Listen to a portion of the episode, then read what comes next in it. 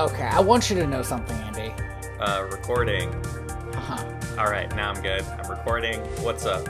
If you had told me that one day I was going to do a Disney sequel podcast and then talk about Yu Gi Oh! on it, Uh I would have nodded and said, yeah, that sounds just about right.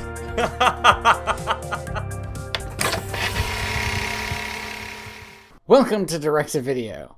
VHS. The podcast where we pair movies like fine wine. I am your host and undead spirit from Egypt, Tony Bristow.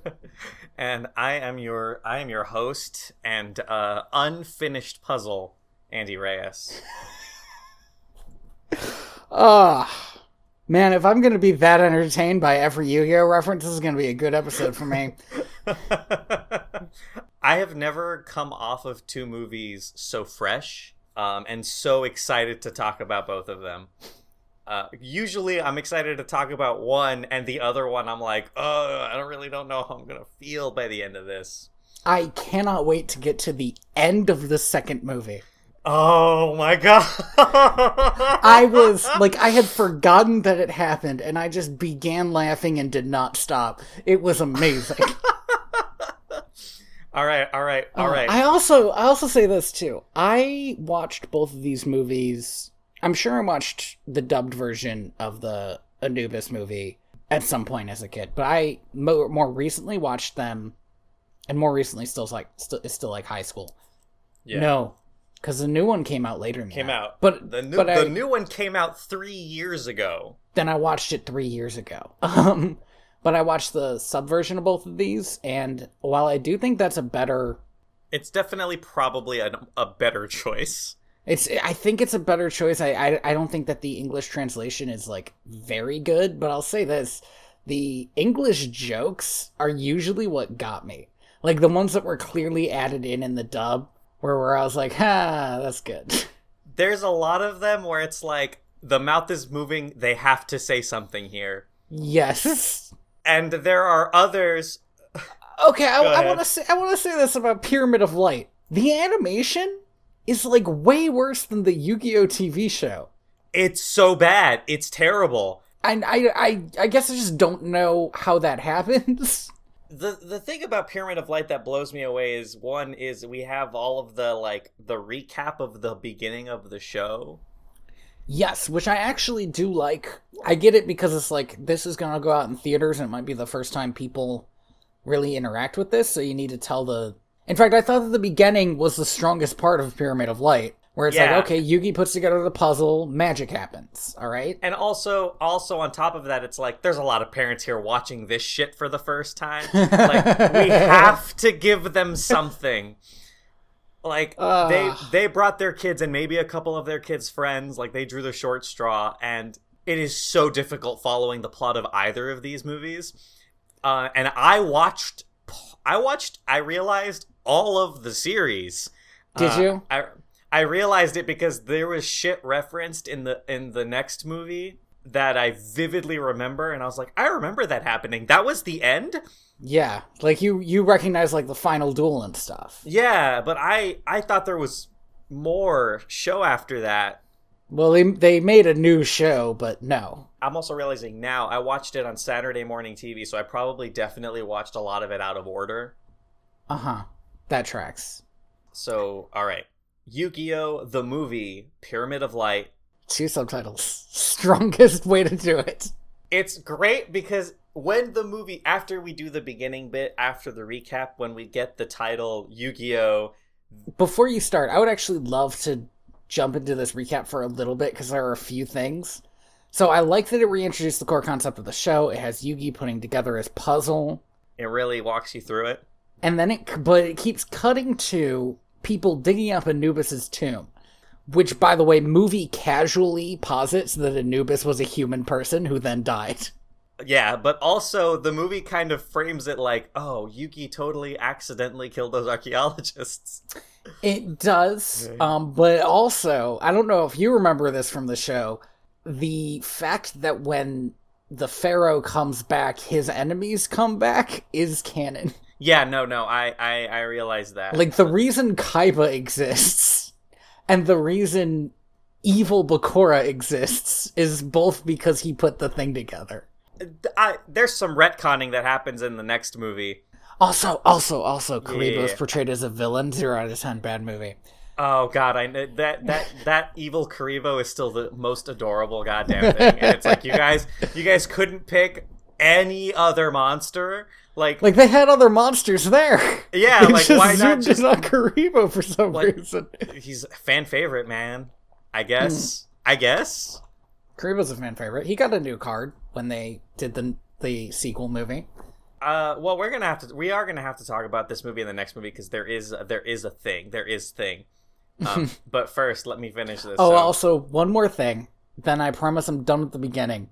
Okay. Uh, I legit forgot that he yells Yu-Gi-Oh in the dub, Yeah. and when he, did that, I like I broke. Man, that's so stupid. it's it's real bad. Yeah.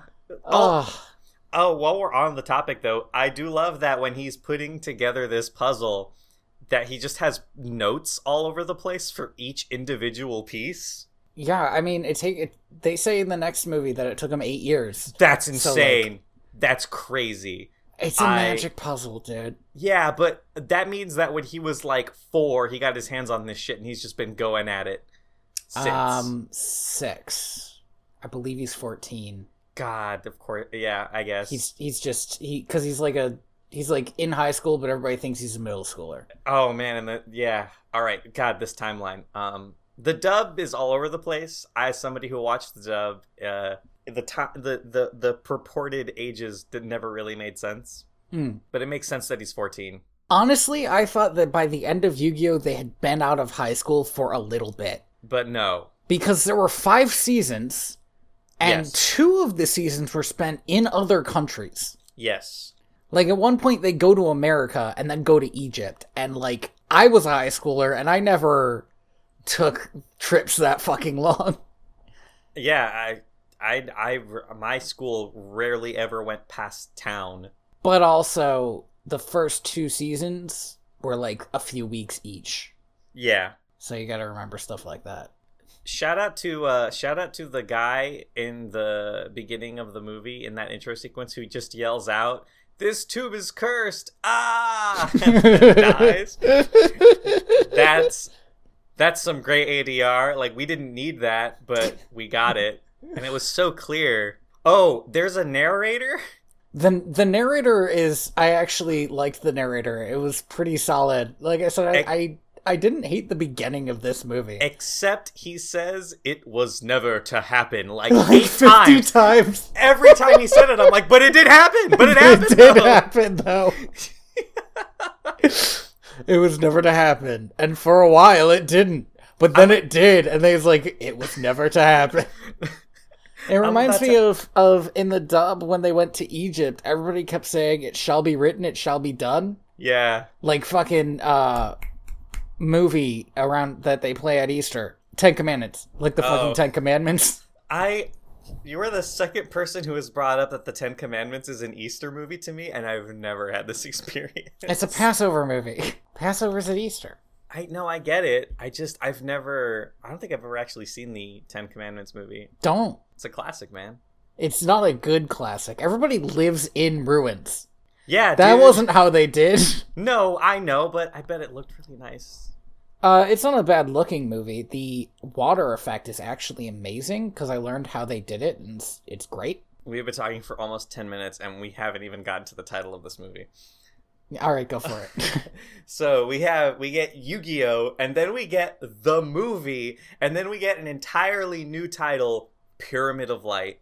Mm-hmm. So this movie came out in 2004. It was published by Warner Brothers under their Family Entertainment label. 4Kids and Studio Jump basically were like, "This is it. This is our chance to do to do the big time with our franchise." to make a really genuinely bad movie. Genuinely, it seems like the least amount of effort went into it. The God cards in particular look terrible. Each one has like one thing that they do, and I think they copy paste that animation just everywhere. It's not. It great. genuinely looks like they're they have still pictures of them that they Photoshop into moving. yeah, It's very odd.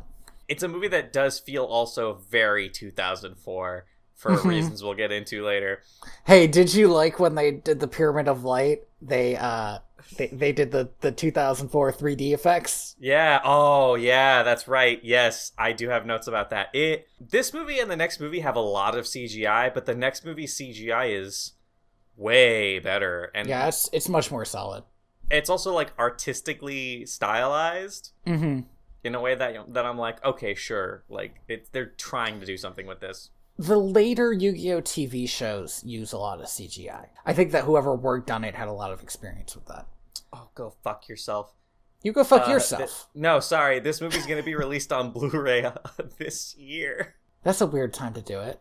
And next If month, it were actually. me, I would have released it with when they released the new movie. Hey, literally a month from now, uh, Tony, you can own this movie on Blu-ray. Haven't you wanted to see this movie in fucking 1080 60? No, it's it's really it's a really hideous movie, and Blu-ray's not gonna help it. but I want to be able to see it in sharp HD quality.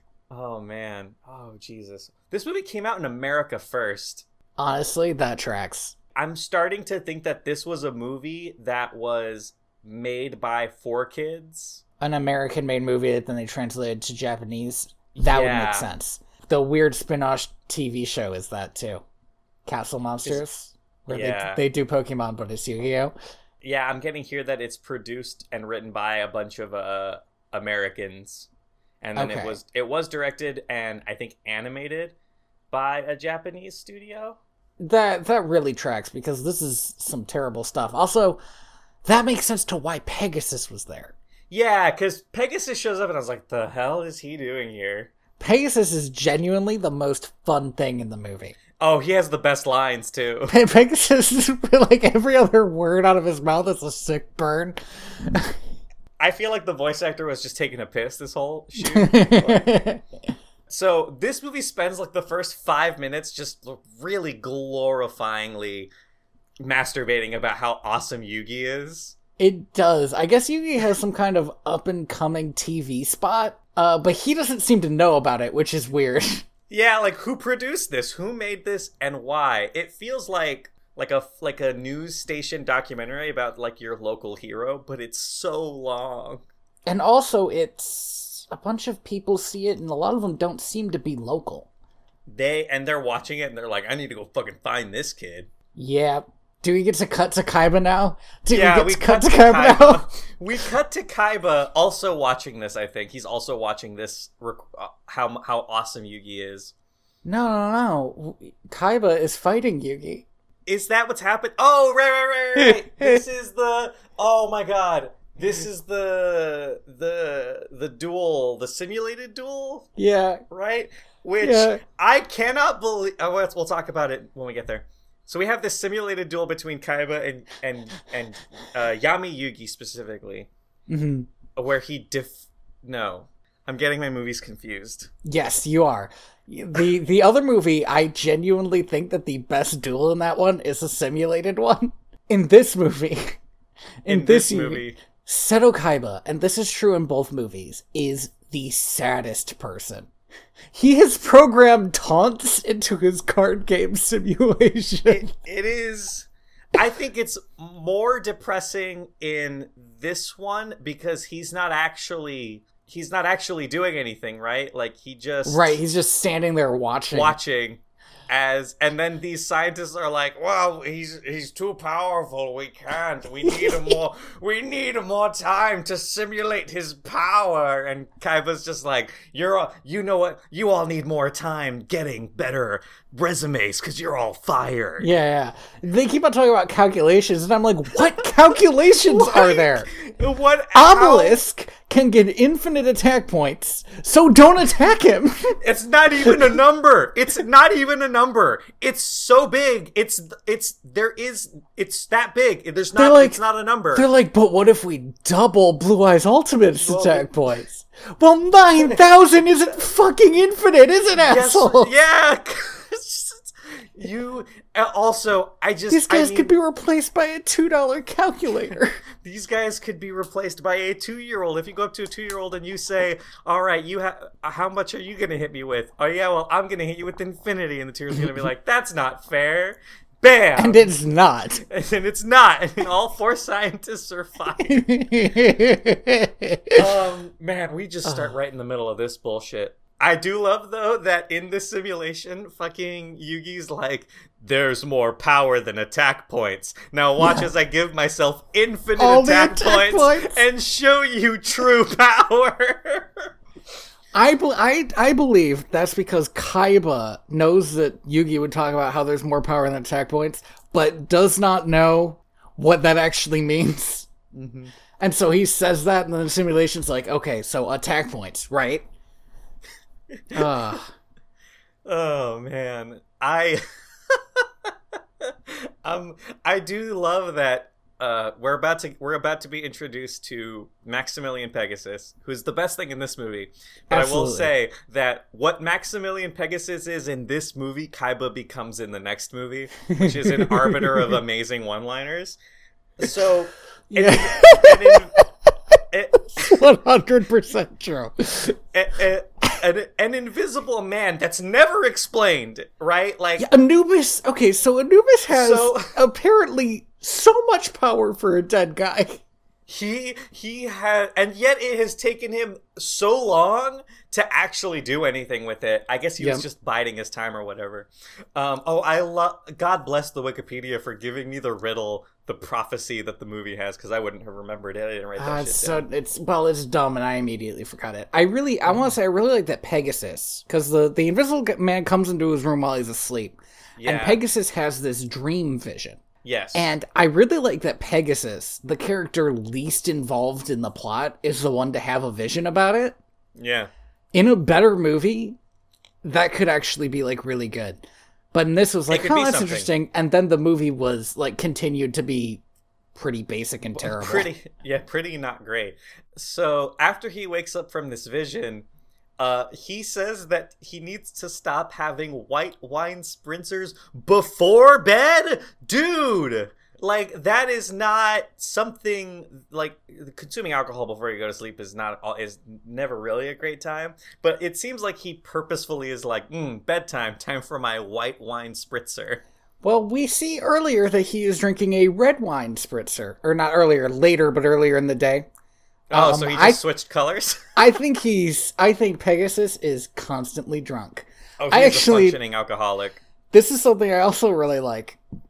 I don't know if you remember this, but there's there's a scene that I remember so vividly f- from when I was a kid, where he's eating gorgonzola cheese and drinking red wine, Yes. but he says it's gorgonzola cheese and cranberry juice. Yes. And and that's like it was so inten- unintentionally funny to me because they did it on purpose so they, they wouldn't think so the kids wouldn't think he's drinking alcohol. But I thought, ha, he's supposed to be drinking alcohol, but he said cranberry juice.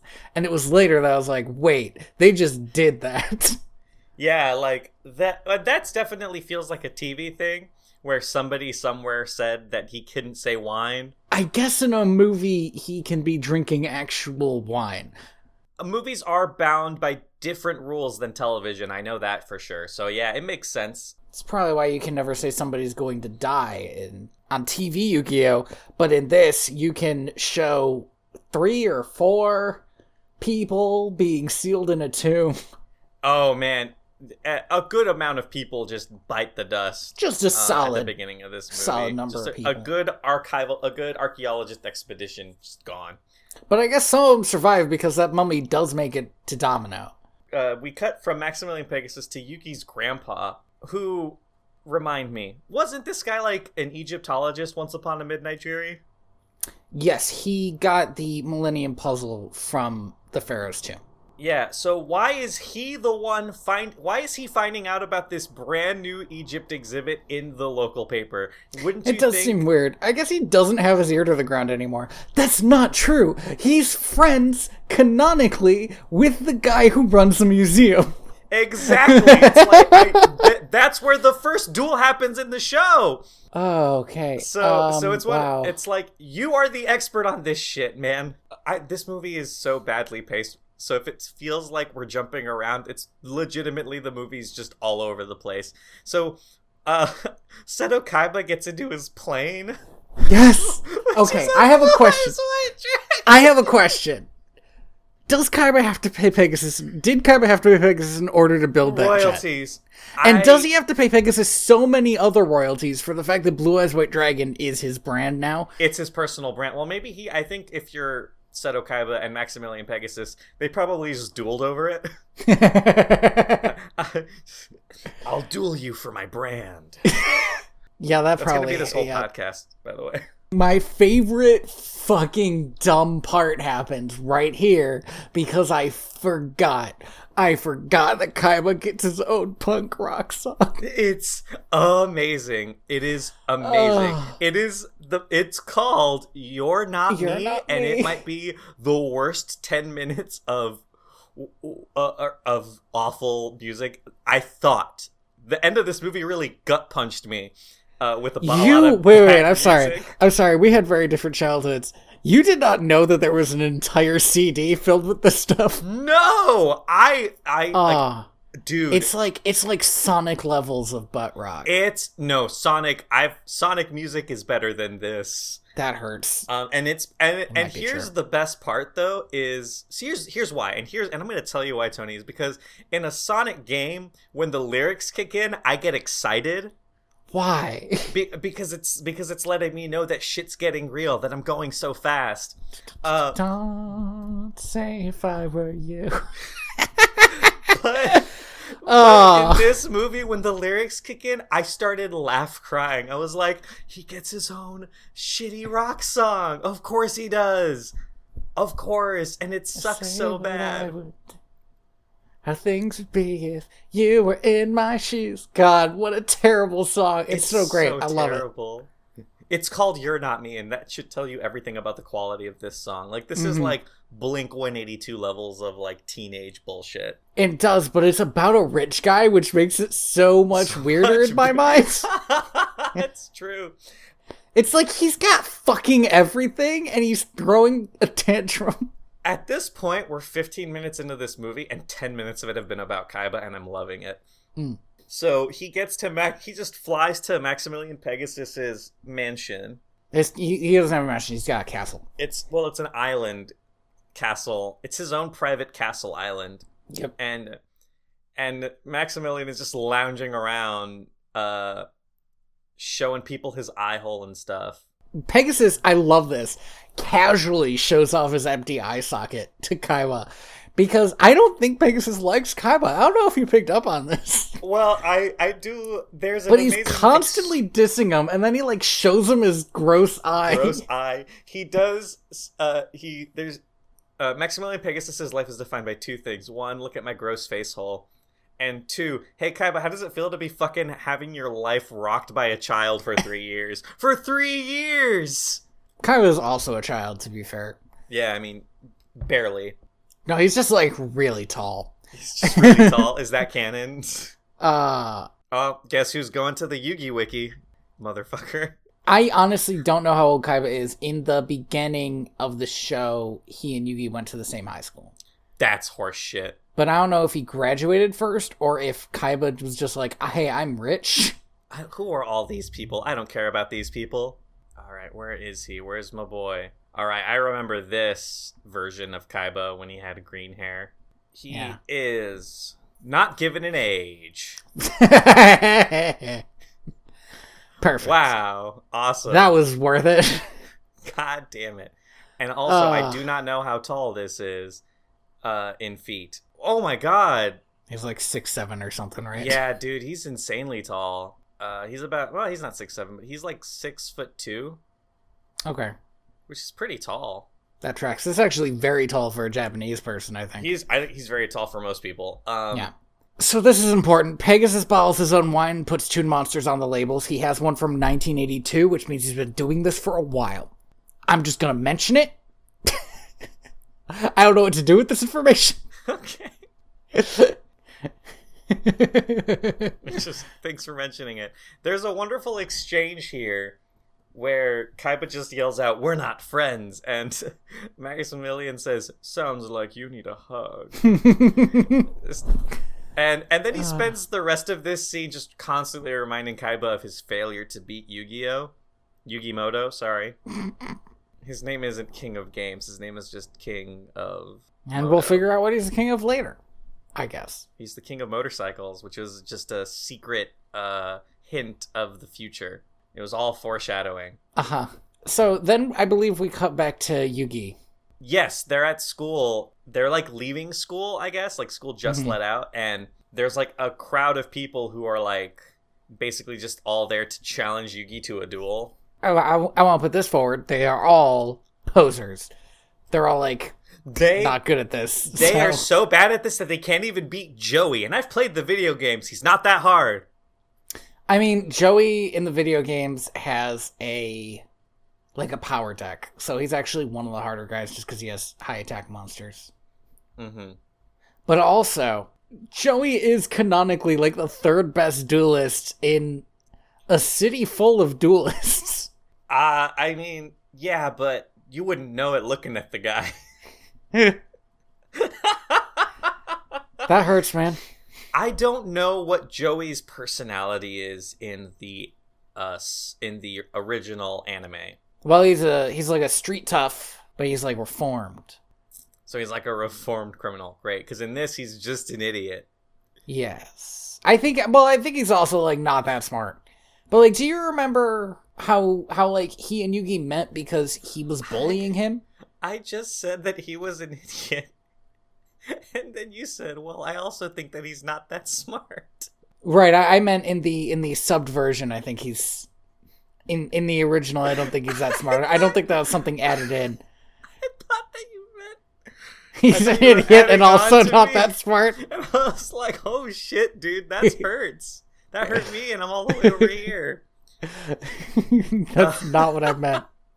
I think in the American version they played up the idiot thing, but like I th- I honestly what I think he's supposed to be is like he's the everyman in this TV show. I mean, he's not though, because he's got the thickest Brooklyn accent. Well, that's a problem for translators. I well, I don't know. I can't tell you what kind of accent he had in Japan. It's, It's- impossible for me to know. the the thing is is like usually uh, from what i rem- vaguely remember like i'm not an expert on this but like usually like street toughs will have like a kind of like a like a like a simplified country dialect sometimes if they're like a super tough guy uh, and then the way But I can't do- actually pick those out. So me neither but like i don't know it really depends but i don't know i usually you rarely ever get such a thick just like i'm walking here accent hey, I'm I'm walking here. it's so bad. It's very it's it's laid on very thick, and It I have to assume that it was just a decision somebody made, and they had to stick with it for the last twelve years. Well, it's like how Bakura's English. That also doesn't make sense. You know what really doesn't make sense? The fact that he's English and then they establish in the movie that he's Egyptian or that he spent a lot of time in Egypt. Yeah, you would think he would have, you know, had more of an. Well, I mean, all those fucking Egyptian kids have perfect American accents, so who knows? Who knows? That's man? also true. They also have some fucking American ass names, and I did not stop to look it up, and because I could not remember if those were their actual names. Yeah, I don't know. Whatever, it's not important. Pegasus takes Kaiba down to his duel dungeon, which is. I want to mention really quick, actually, before we switch over. Yeah, Pegasus does have a special duel dungeon. It's like what like I go down love. a hallway to the right is his sex dungeon, to the left is this duel dungeon.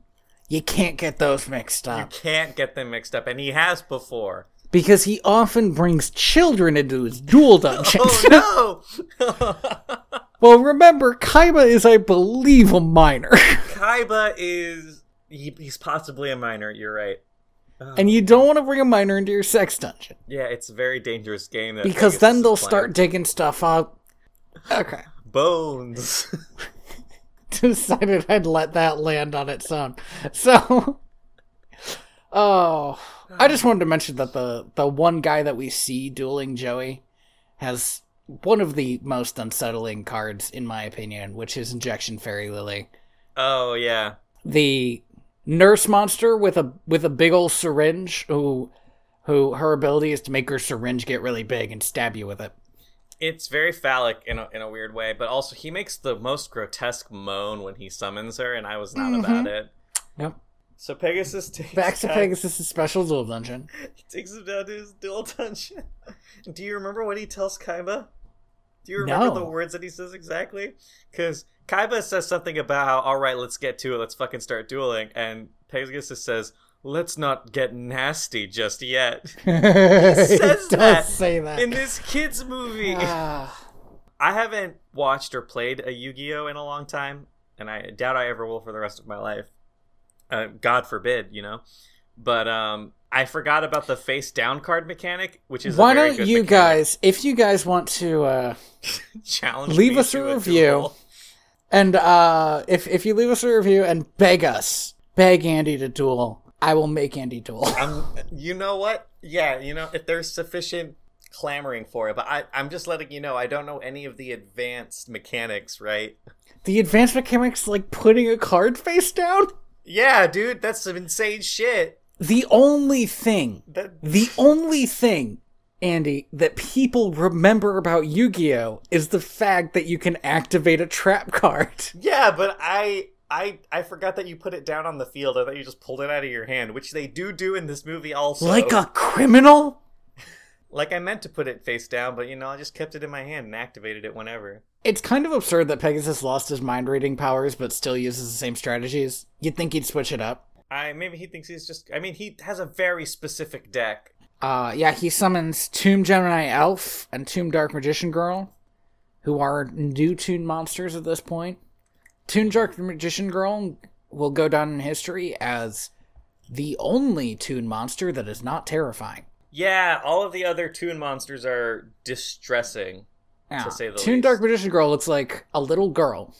It's just a chibi. It's just a chibi. Uh, he also later summons a Toon, Blue Eyes White Dragon. We're not going to do a play by a play by play of these duels, No, right? no, no, no. I just wanted to mention them because I figured if I didn't, you wouldn't. I wouldn't know. Yeah.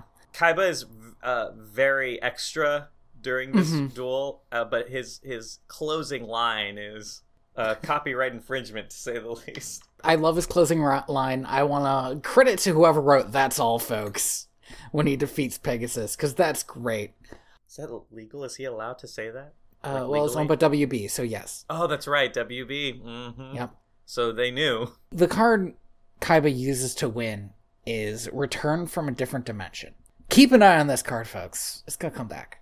It's hey, this is some foreshadowing. This is actually, I think, the strongest bit of storytelling in the movie. The fact that he uses Return from a Different Dimension here and then later, because I had forgotten that, and it actually It was it's it's a pretty good like Chekhov's gun because you don't realize it's a Chekhov's gun. the best writing in this movie i was gonna say game the best writing in this movie is uh, unironically the battle scenes because they're fun I was really annoyed during the later duel how often we cut away from it to show like characters not doing anything. yeah well yeah you know This all could be cut and they could just be playing the game and we could watch shit happening. There were duels in the TV show that lasted like 6 episodes. yes. They couldn't they couldn't stretch it out. uh okay what happens after this? So kaiba obviously defeats pegasus and he says that and he says oh you have two cards in here. Ah ha ha ha. You devious bastard. And he leaves and pegasus is like what? Two cards? I only have one card. I only had one thing. But it's too late kaiba Anyway, had- bye. yeah kaiba had already hopped into his blue eyes white jet and flew away So Yugi and Taya, in an attempt to get away from the uh, the crowd of duelists, go on the worst date ever I'm sorry. Do you know that it's that this is a reference to the one date they had? yes Okay. Now they go to the museum and they see a dead guy. they just they see a dead man uh, with a dagger and his grandpa's there too I Yeah, why not? Sure. He super does not need to be in this movie. I, he- I I love that he's super not in the next one. I I feel like they could have given him something to do in the next one, but it's okay that they didn't. Because he doesn't need to be in this movie He or the doesn't. next one. yeah, I mean he's in the next one just enough for me to go, oh hey, they changed his voice actor, and that's depressing. Now they they read this uh foreboding prophecy. I hate that prophecies rhyme in American dubs. They always rhyme, and it's always forced, and this prophecy is written in Egyptian, so it fucking wouldn't. I'm just saying, even if it originally rhymes. Maybe his grandpa's just really good at like coming up with this on the fly. Like he's he's a really good like improv rapper. This is the one reason they need him, by the way, because he's the one who can read this. Read stuff. Egyptian. You think he would have taught it to his grandson? Yeah, but he didn't. Also, they could have gotten Bakura to do it. Bakura is not in this. Not movie. in this movie. Just too bad. Uh, so it says, "The eye that sees what's yet to come, its vision shall be fulfilled, unless blinded by events predetermined. Thus, light and shadows both be killed." Hey, Um, question. What's up? let's say tomorrow you were to die, Okay, sure. but don't worry, you've planned ahead. hmm I'm excited. You are going to come back from the dead in, let's say, 3,000 years. Let's round, let's round it up to a cool five thousand. Okay, depending on which country, we will do that. Um, so you, you know, you do the right things. You build a tomb. You get a sarcophagus. You just gotta make sure you're you're safe set to for go. a Yeah, few yeah, yeah. thousand years. Where do you put the prophecy that tells everybody how to kill you? Oh well, you don't put it anywhere. Smart. Yes. You know what? Yeah. Okay, Who wrote this on the oh. side of this coffin? Okay, but we have to remember that the movie does mention later that like he didn't die, the pharaoh killed him. So I assume the pharaoh maybe just went in there with like an epipen or not an epipen, like a chisel and was like with an epipen. One, this is why we know that this movie is non-canon because the pharaoh did not have enough time to kill this guy and the next guy who showed up. Two, He was too busy killing like seven other people. why would they mummify him? This isn't a guy you want in your afterlife. Fuck this guy. Oh, I've seen the mummy. Back, they're just mummifying everybody. It's not like it, it's it's not like it's expensive and hard to do. uh, I'm just saying that no, I get you. I agree with you completely. It's really fucking stupid. Um, also, it posits that Anubis was an actual person, an actual to be human murdered. person. Who ma- who fucking made this guy the god of death? It seems like a bad move. It really does. Also, the really funny thing for me is that technically Osiris is the god of death, but there is no Osiris in the translated version of Yu Gi Oh! because they changed his name to Slifer.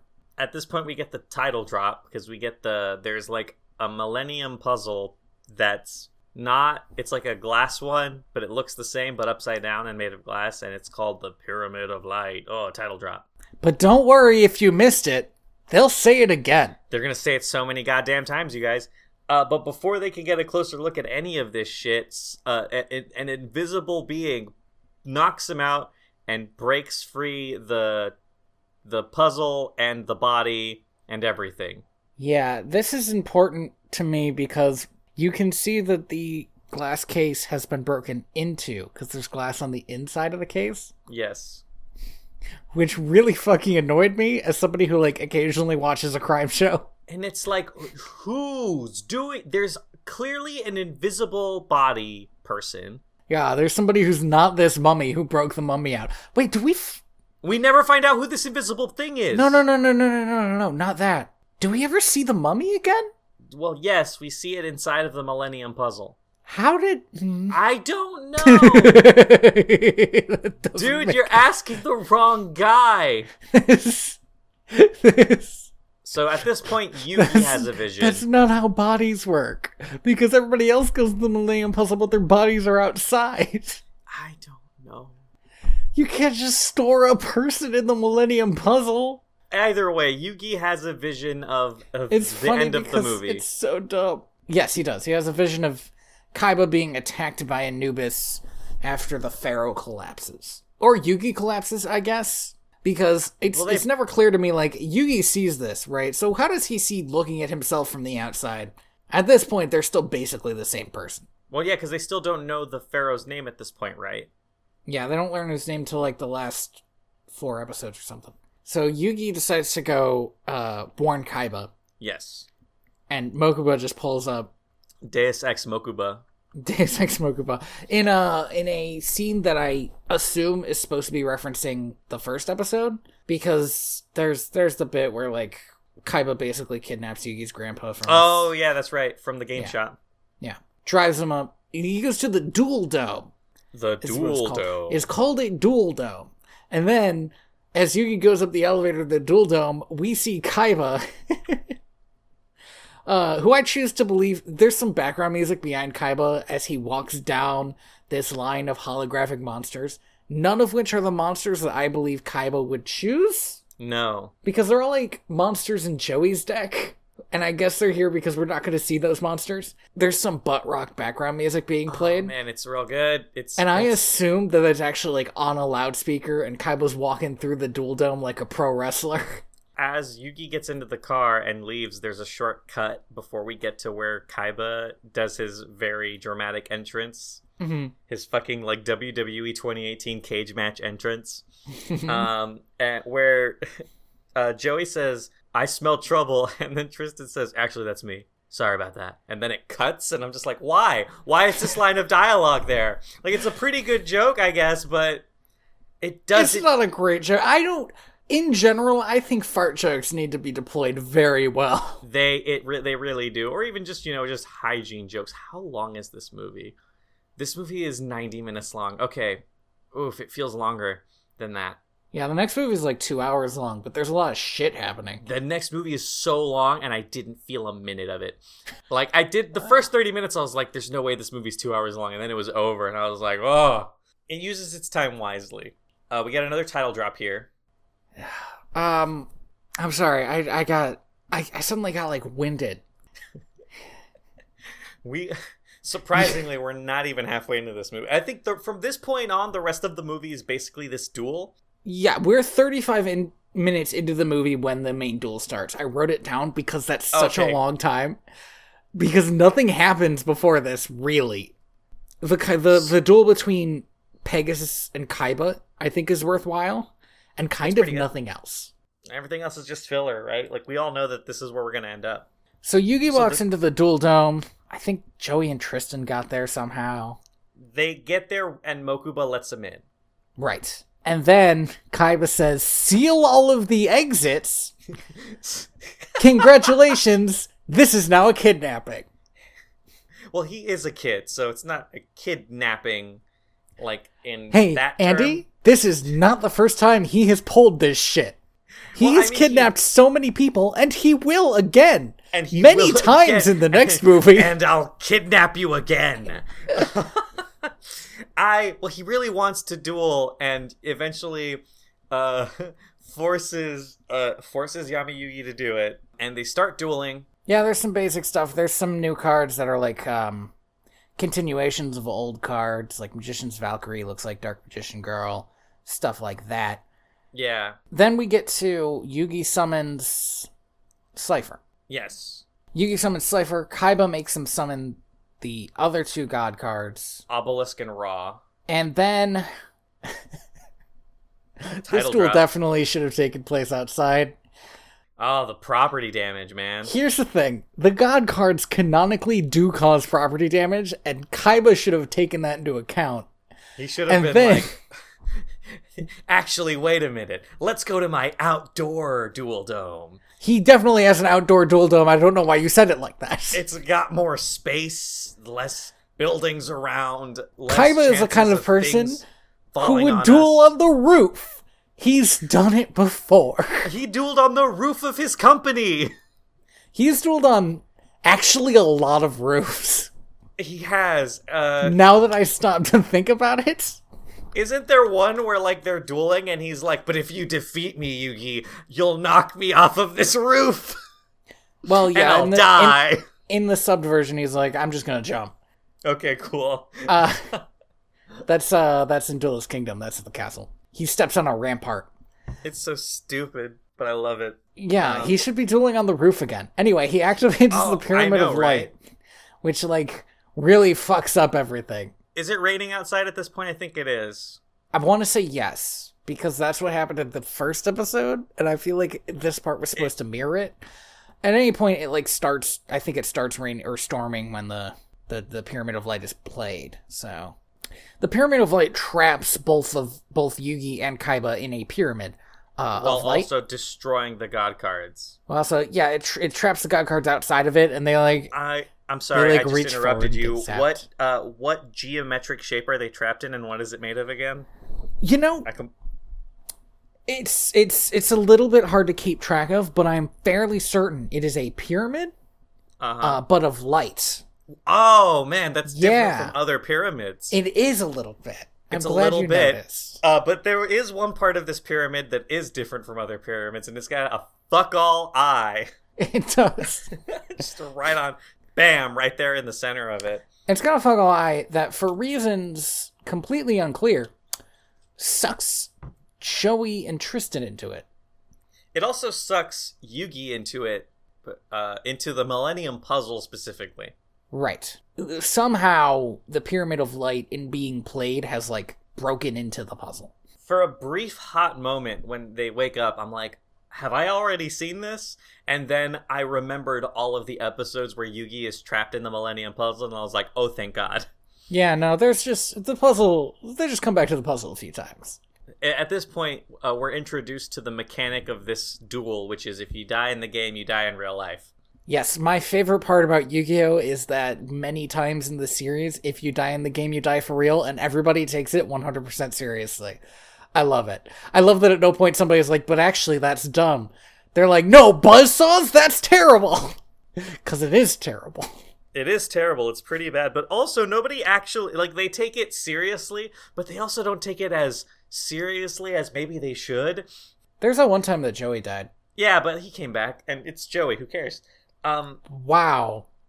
like, I can't believe you hate the Everyman so much, Andy. You in your ivory tower. You in your pyramid of light. in my pyramid of light, judging That's what I'm going to say instead of ivory tower from now on. from now on, me atop my pyramid of light. So we get some classic mummy action while we're inside. We uh, do. Tristan yells Puzzle. zoinks, which he is does. solid. He does yell zoinks, and I, I was, I was like, you know what? If anyone's gonna say it, it's gonna be the Everyman. I guess Tristan could be the Everyman. He kind of Joey's is. the Everyman who duels, though. Remind me again. I thought he date. I thought he started dating, or was dating, or is dating Joey's blind sister. Is that a thing? Uh, sort of. He and Duke were like both after her. Oh right, Duke Devlin. Also, she's not blind like by the middle of that season. oh okay, cool. So at this point, Yugi, Joey, and Tristan have met up, and Yugi does something which everybody else has done. And you know what? This is the point where I made the note, but it will happen at least three more times. Which is somebody explains Anubis's plan. Yeah, Andy, it's a. what is Anubis's plan? Why don't you explain it one time? I I like I wouldn't be able to tell you because I don't remember. Anubis's I- plan is to and I watched come back movie, like, from the dead, today. defeat Yes. the pharaoh in a duel, Yes, yes. and use his life force to come back for real and then For real. destroy the world.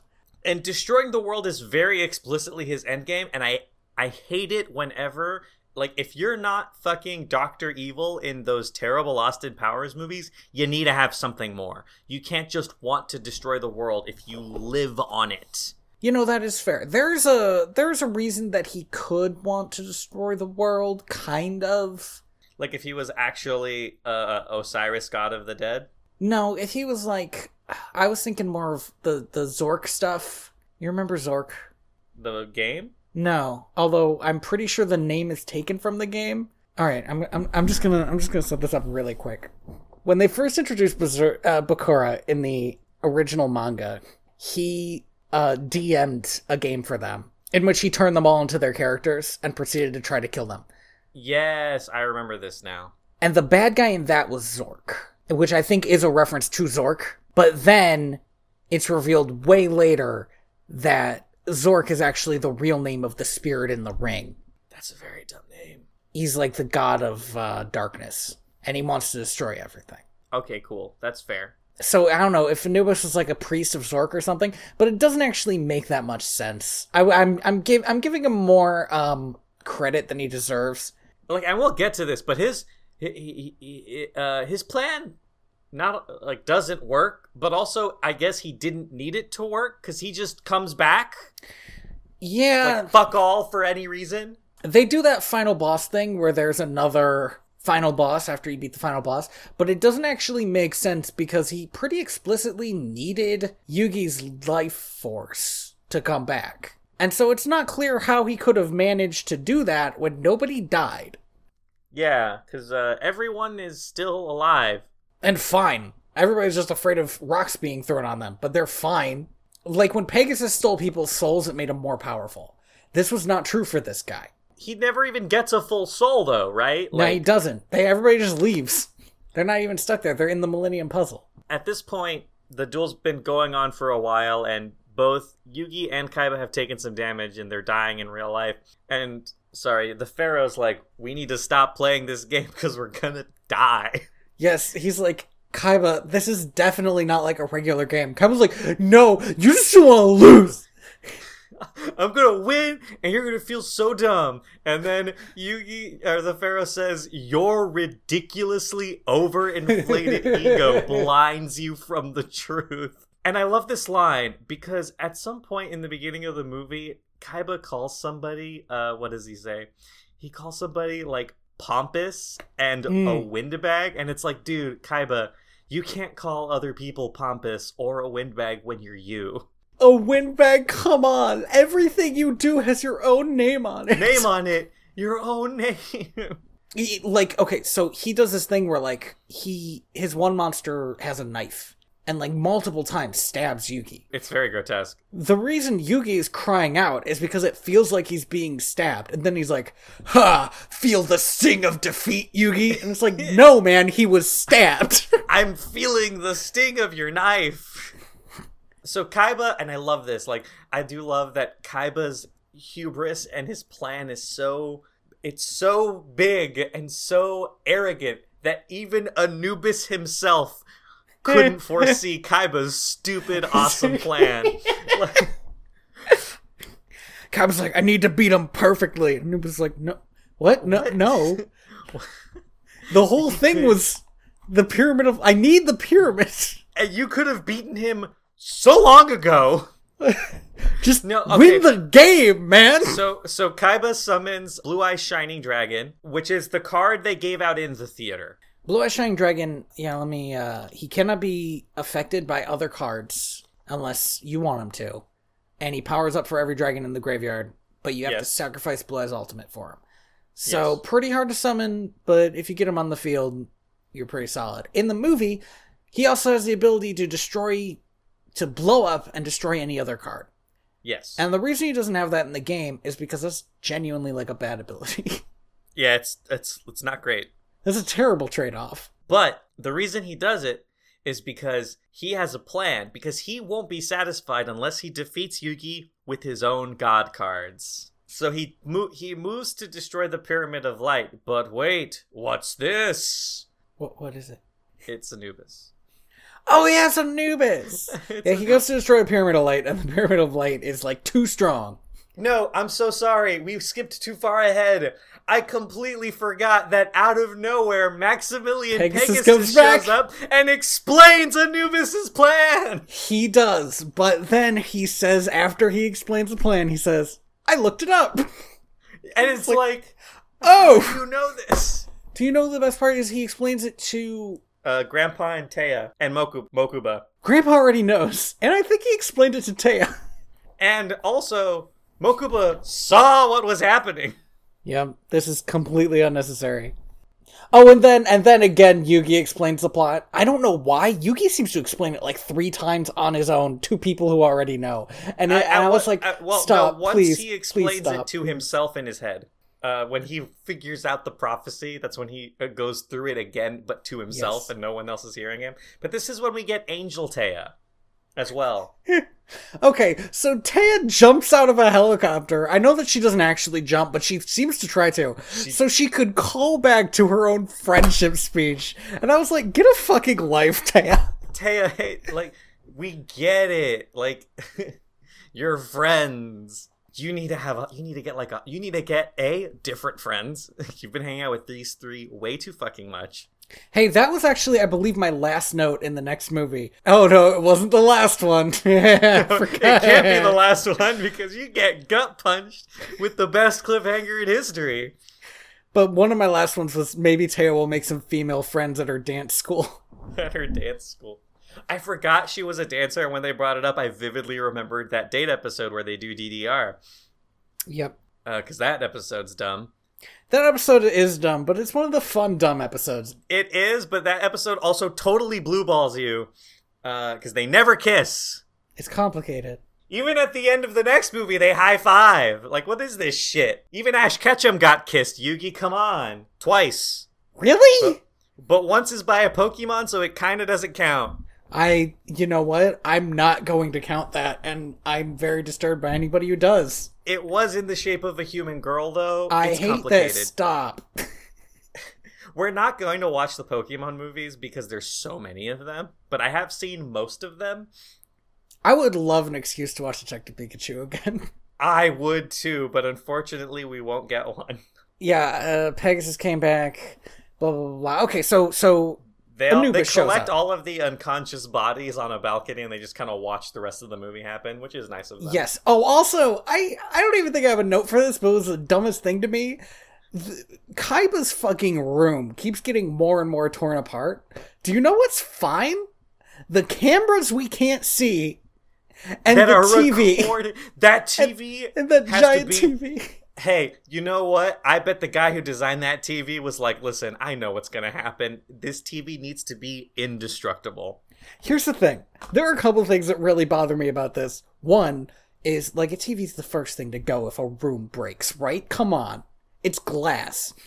Two of the God cards like blew out TVs before. That was like a thing that happened because they're so powerful. Even summoning them, like a t like TVs exploded because Kaiba was broadcasting his duels everywhere. And this TV is so fucking big. It's so big. It's, it's so big. And, and, the thing is, it keeps on like cutting out. Like, oh, and and like it cut out, and I was like, okay, well now they're done with the TV, right? But nope. But there weren't. I, I have to imagine there's just an army of tech people back there like we have to keep this thing running or we'll get fired. or we'll get fired by the fucking worst boss. by, but he's so rich though. but he's so rich. I I spent the entire next movie, not the entire next movie because a lot happened, but a lot of the next movie thinking about the fact that Kaiba must employ the best scientists and they must constantly be fearing for their jobs under this terrible fucking boss they have.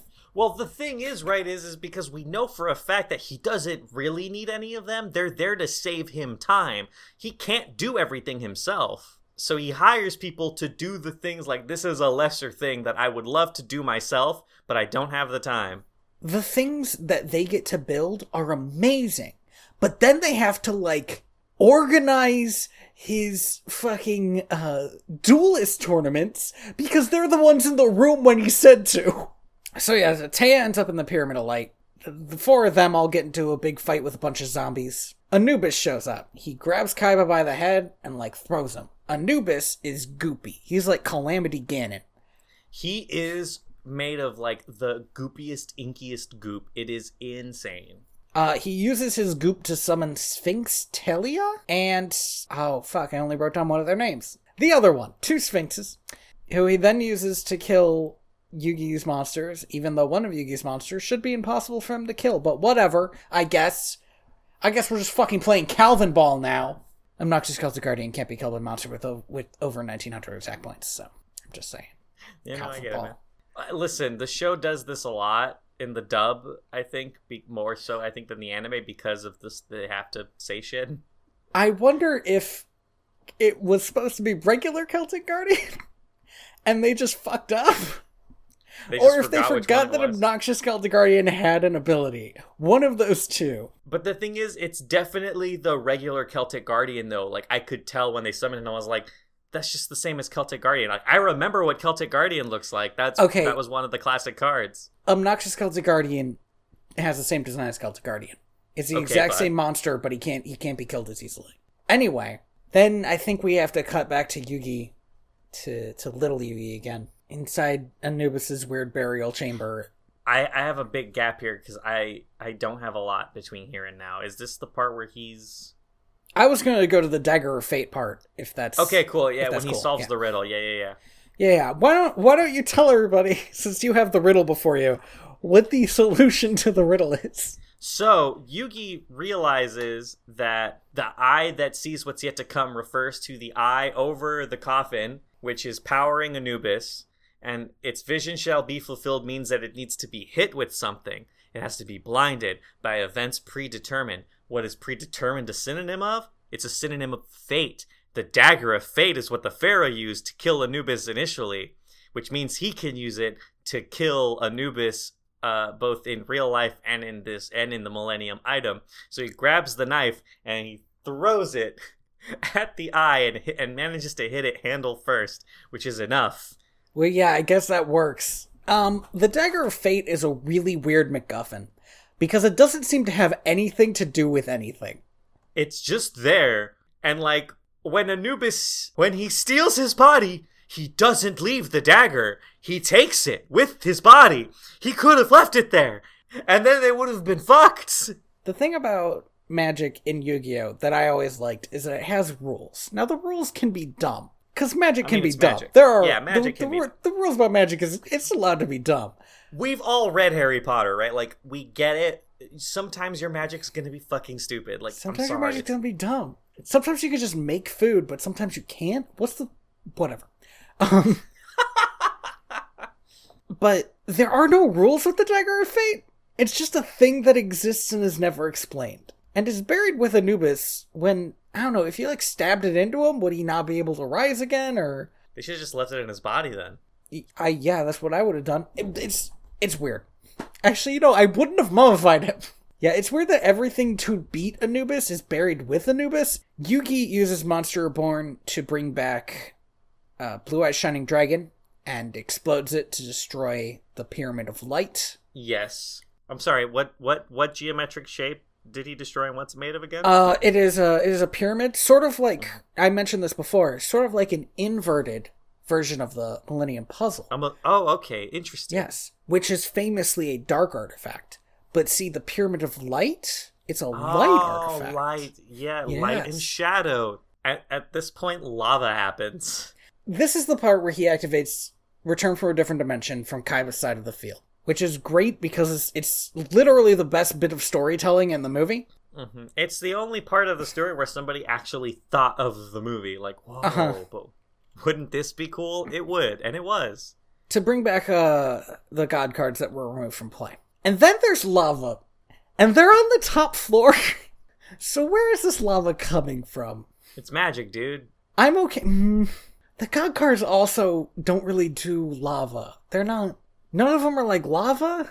Oh, at some point, Anubis says it's not time to duel, it's time to die, or something like that, which is a Mhm. line, I guess. uh, and then they melted that guy.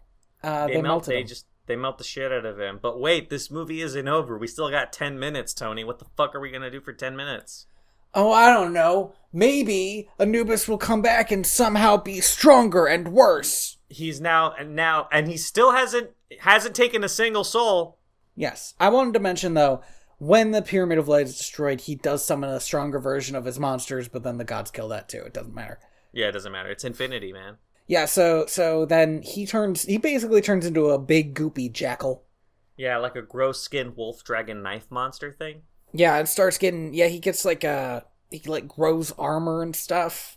And he yells out that the monsters are real now. So everybody's like, alright, well I guess we'll just play monsters. Joey attacks him with some weak ass shit. He he just throws out some real fucking ABC shit at him there. Yeah. It's super weird to me that he didn't play Red Eyes. I don't get it. I don't understand why that didn't happen. That's like his card. It's the Yeah. one that he has. That or uh, Thousand Year Dragon. He uses Gilford the Lightning, which is a solid card that he does have, but he doesn't use Red Eyes, which is more the fan favorite, I feel like. Or Thousand Year Dragon, which is like his other big card that he had. So that sort of bounces off of him. Pegasus summons some Toon monsters to stop him from being crushed. Kaiba throws the Blue Eyes card to Yugi. We gotta get some of that marketing in for this new card. It's true. Yugi plays the Blue Eyes Shining Dragon.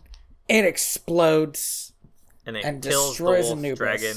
And we find out that Blue Eye Shining Dragon just sounds like a chicken with some bass boost. it sounds like a robotic chicken. It's uh, it's not great. and then uh, Kaiba's Kaiba and everyone's there, and they're like, "Well, we did it, everyone." Kaiba's like, uh, "I would have totally won, though. I would have beat you, and you would have lost, and it would, and I would have been so cool uh, if this crazy demon man didn't show up." So there. And Yugi's like, well, "You'll never really win, Kaiba, un- unless you have friends you love to share it with." I actually love Ka- Kaiba tells him like not to like not to preach about friendship to him, and then Yugi just straight up starts talking about friendship, and it's like, yeah, fuck you, Kaiba. Yeah, but but I have friends, so how does it feel?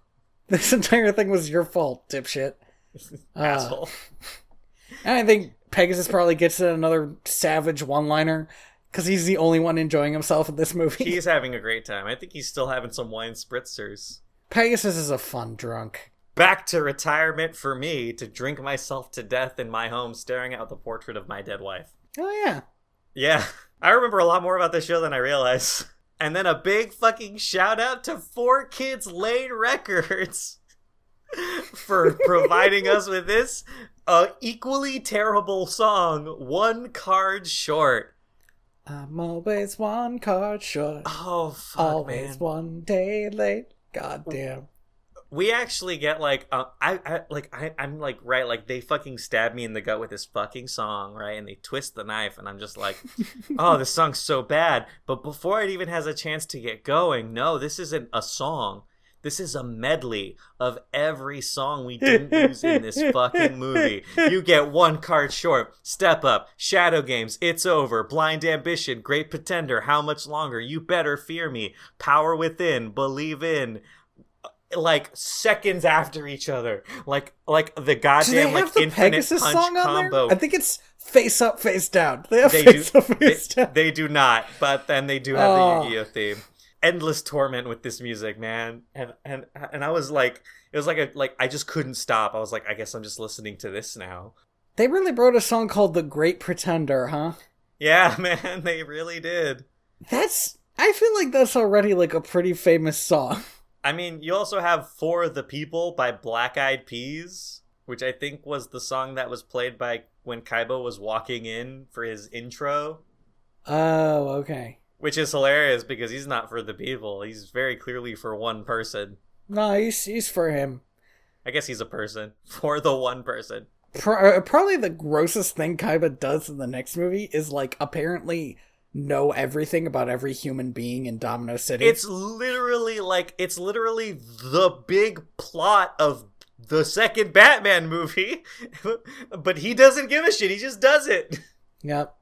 Like the big moral quandary in Batman 2 The Dark Knight, he just does it. I'm just spying on everybody. Yeah.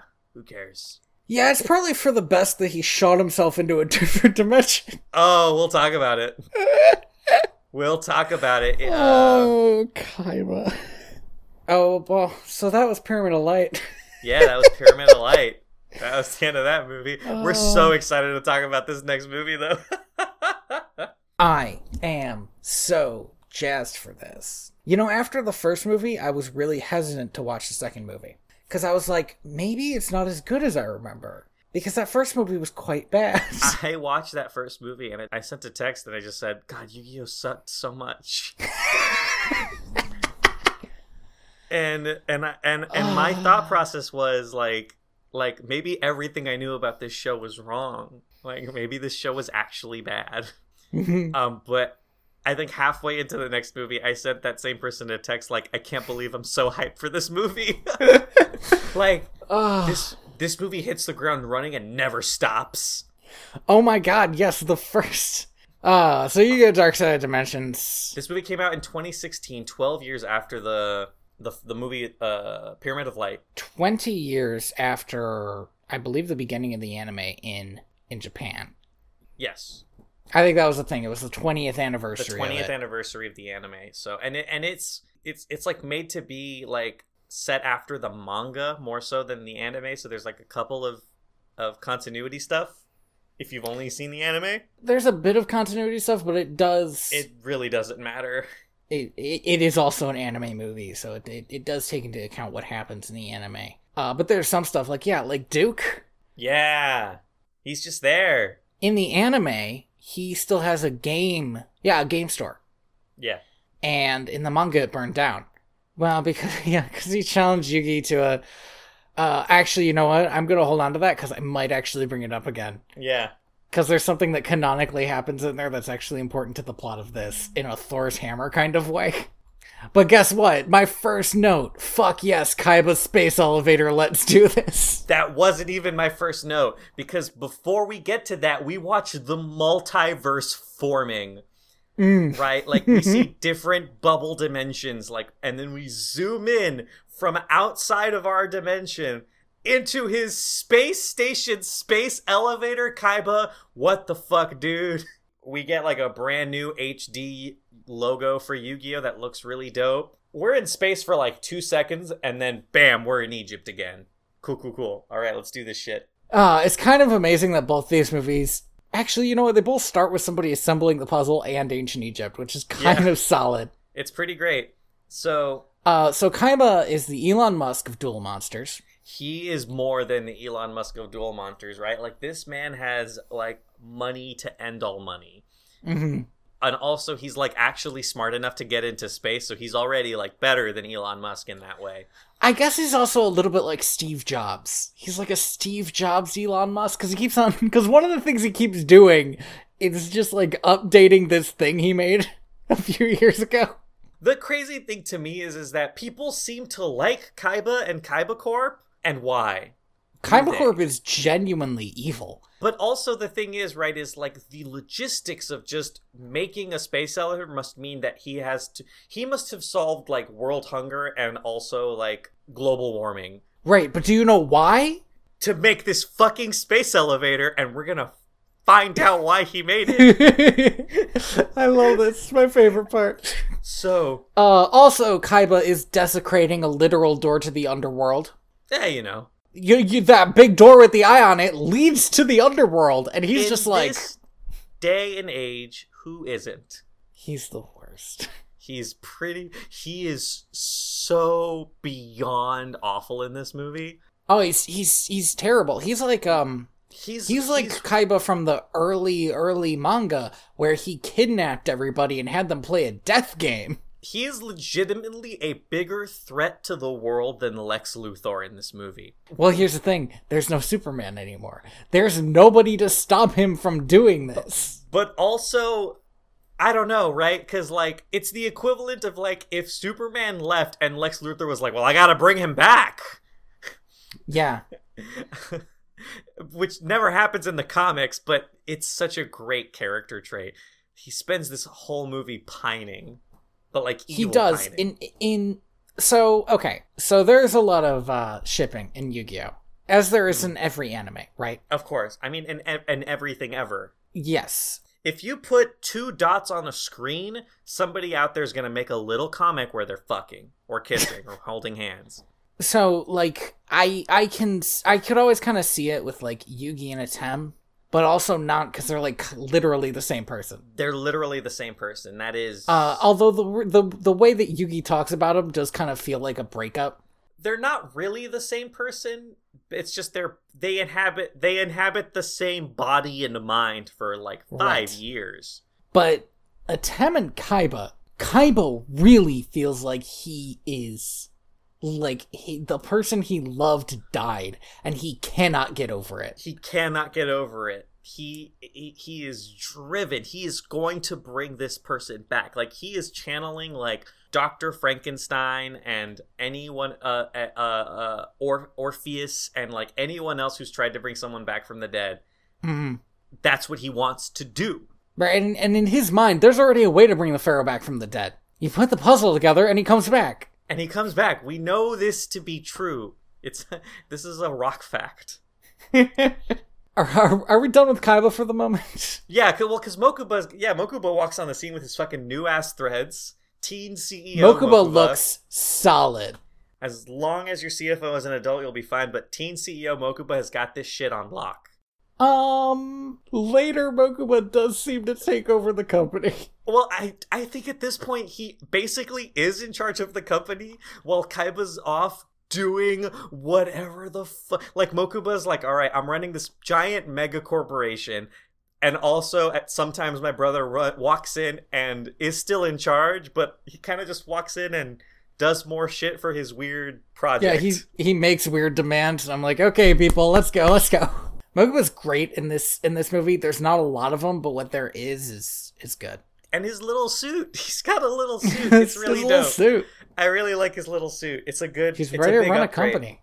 Yeah, exactly. Well, so that's the thing, right? Is when Kaiba was like, "I'm gonna be running this company," he puts on like leather spandex and a massive fucking trench coat with belts all up and down it, and like my pants and my shirt and my belts shoes are one article of clothing, and I have belts So everywhere, belts. and and I have robot pauldrons in my trench coat, like. This is me. I'm the CEO now. And when Mokuba becomes CEO, he's like, I'm just gonna get a nice little suit. I have been thinking about those robot pauldrons, and they must be magic defense, right? That's why they're there. Yeah, well, that's what they were. Yeah, because he knew. Yeah, it seems like it took him a long, either a long time or not long enough to come up with them.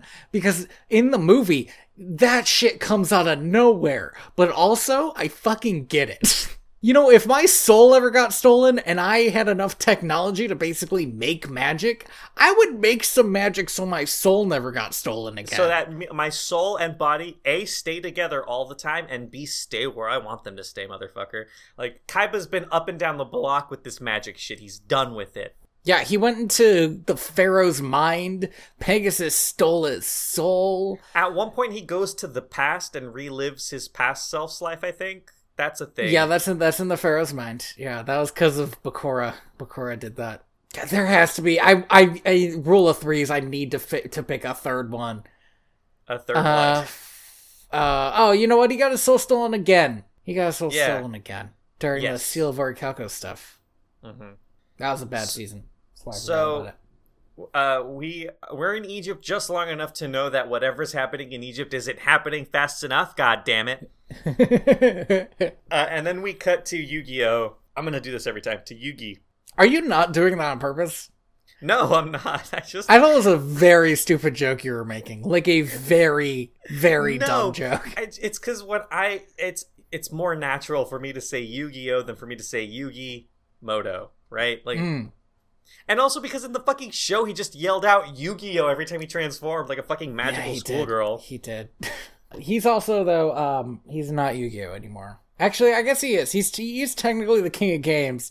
He's not all magic and weird. He's not magic and weird anymore, but he is still like the king. Uh, yeah, Elvis impression. Yeah, I get it. I, I, I just am too tired to throw one out. Don't worry, I'll throw it out for you. He, he he's taken off to school, and his grandpa's like, "Oh, what happened to to that Taya girl? You're always walking to school together." And he's like, "We're adults now. How dare you?" And then he goes and he meets her down the block, and they walk to school together. Yeah, I guess his grandpa was like noticing stuff too much for him to feel comfortable with it. He's like, "Taya, we need to start meeting a little farther away from my house because Grandpa's getting randy for it." Not like for you, but for like us dating. Which Yeah, for for the both of us. Old people do do that shit though, and I hate it. It's like, you know what? Why don't you focus on your dating life? Do you think grandpa's got a lot going on?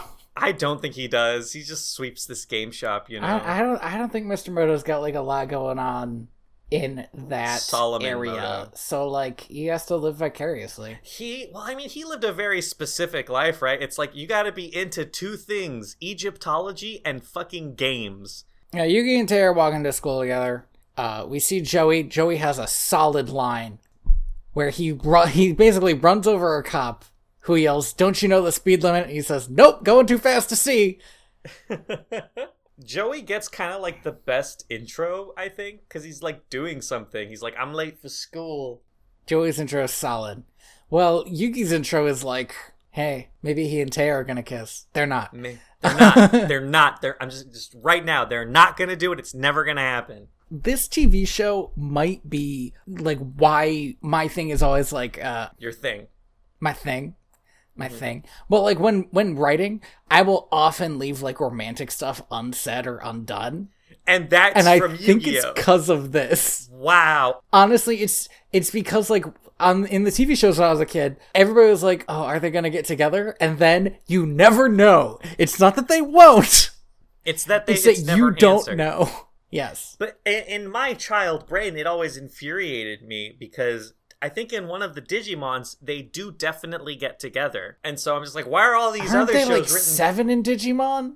Well, there's a epilogue where they get older.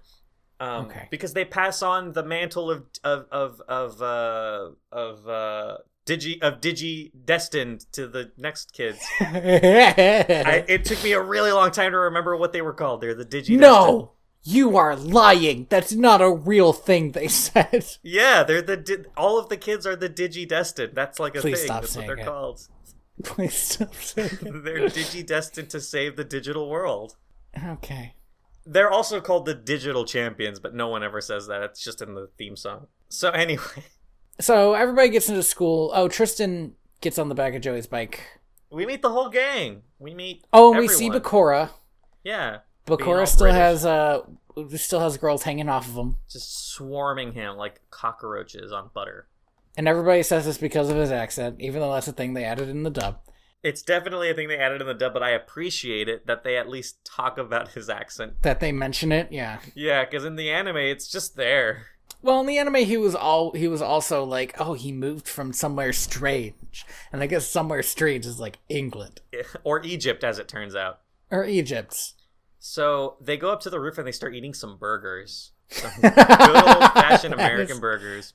That is a dumb joke because this movie is not that bad with its dubbing. It's actually very good, but it's part of the reason that it's very good is it's a straight dub. It's not like trying to be localized, which is nice. It's clearly localized a little bit because the anime is so iconic. I- there was a lot of things I didn't notice about localization, but one of the things I did is that Taya uh, uh, always wanted to go to America to go to dance school. And I believe she gets to go to America to go to dance school. And they don't say that. They say she's going to a fancy dance school. No, she says America. Does she? Oh, wait, no, I think they just say it's a foreign exchange program. But I don't think they ever specifically say America. They don't mention that they're not in America. Yeah, cause, well, because they're not in they're they're in Domino City. They're not in Japan. So the gang's all here. They're eating burgers, talking about their future and how like Joey wants to become like a champion duelist, and Teo wants to go to dance school, and Tristan doesn't really know what he wants to do, but it doesn't matter because his dad's gonna make him work in a factory. Yeah, Tristan's future seems kind of bleak. I do believe Joey could could do the dueling circuit. I mean, do you know who the other champions were? The other champions were like Bandit Keith. Come Yeah. on. Yeah, that guy's a fucking pushover. And Yugi's like, I don't really know what I'm gonna do. Maybe I'll make a game someday. Yu- Yugi says he wants to make a game, which I find interesting in that genuinely I believe that that's what the creator of Yu-Gi-Oh wanted to do. Mm-hmm. If you if you read some of his uh older stuff, it's like he landed on Duel Monsters eventually, but for a while Yugi was facing a bunch of different bad guys in like a bunch of different weird games.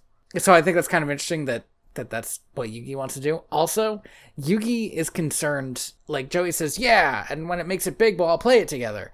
And Yugi isn't sure it's going to make it big, but like Yugi's a gaming celebrity? His game could totally suck, but it would still make it big. I mean, like Duke Devlin invented a game, right? Like he can do this. He's got it. He, eh, like Duke Devlin was a nobody before he invented his game. That's true, but the reason his game was anything is because uh, Pegasus but Duel Monsters in it.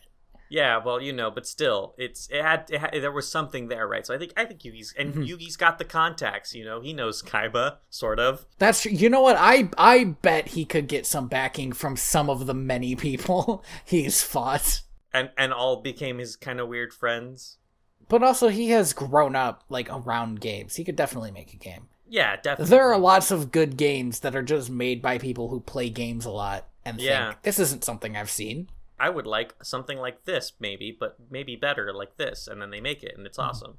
He actually has kind of small time dreams, which I don't know. Is nice. I think it's kind of nice. Yeah, but they're still dreams, you know. They're not like you know being like the head of a community college or something. Like Yes. it's a it's a dream that's worth having. Yes, he just Um, has some nice creative dreams. Oh, jeez.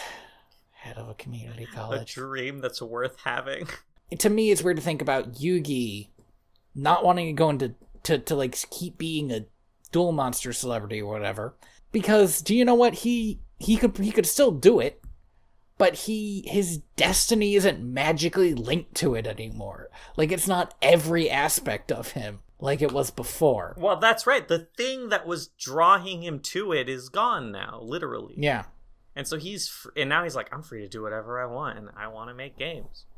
Mm-hmm. And it's nice. It's cute. It's a nice little thing. There's a brief moment where I thought Joey was gonna kiss Tristan, but then they just started wrestling.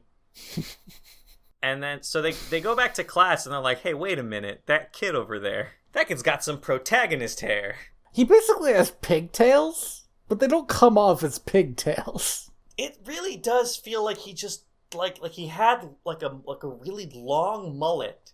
And then and then he said, "I want pigtails, but I don't ever want to have to tie them." So he cut the middle of the mullet off and just left like two long side mullets just hanging around. It sounds way dumber than it looks because for some reason shit can be gotten away with in anime. In anime, yeah, it looks fine, but there are moments when it, I'm reminded that that's what his hair is, and I'm just like, uh, I guess. There's there's a there's a there's a bit of Sailor Moon there, except without the big poofs.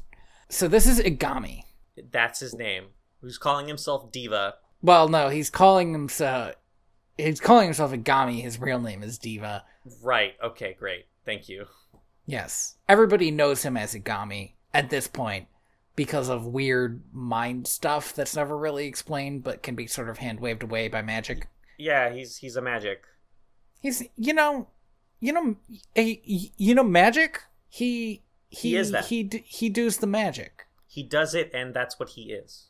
I think then we cut to to later. Joey, Taya, and Yugi are walking home, and Aigami is being picked on by some very weird looking bullies.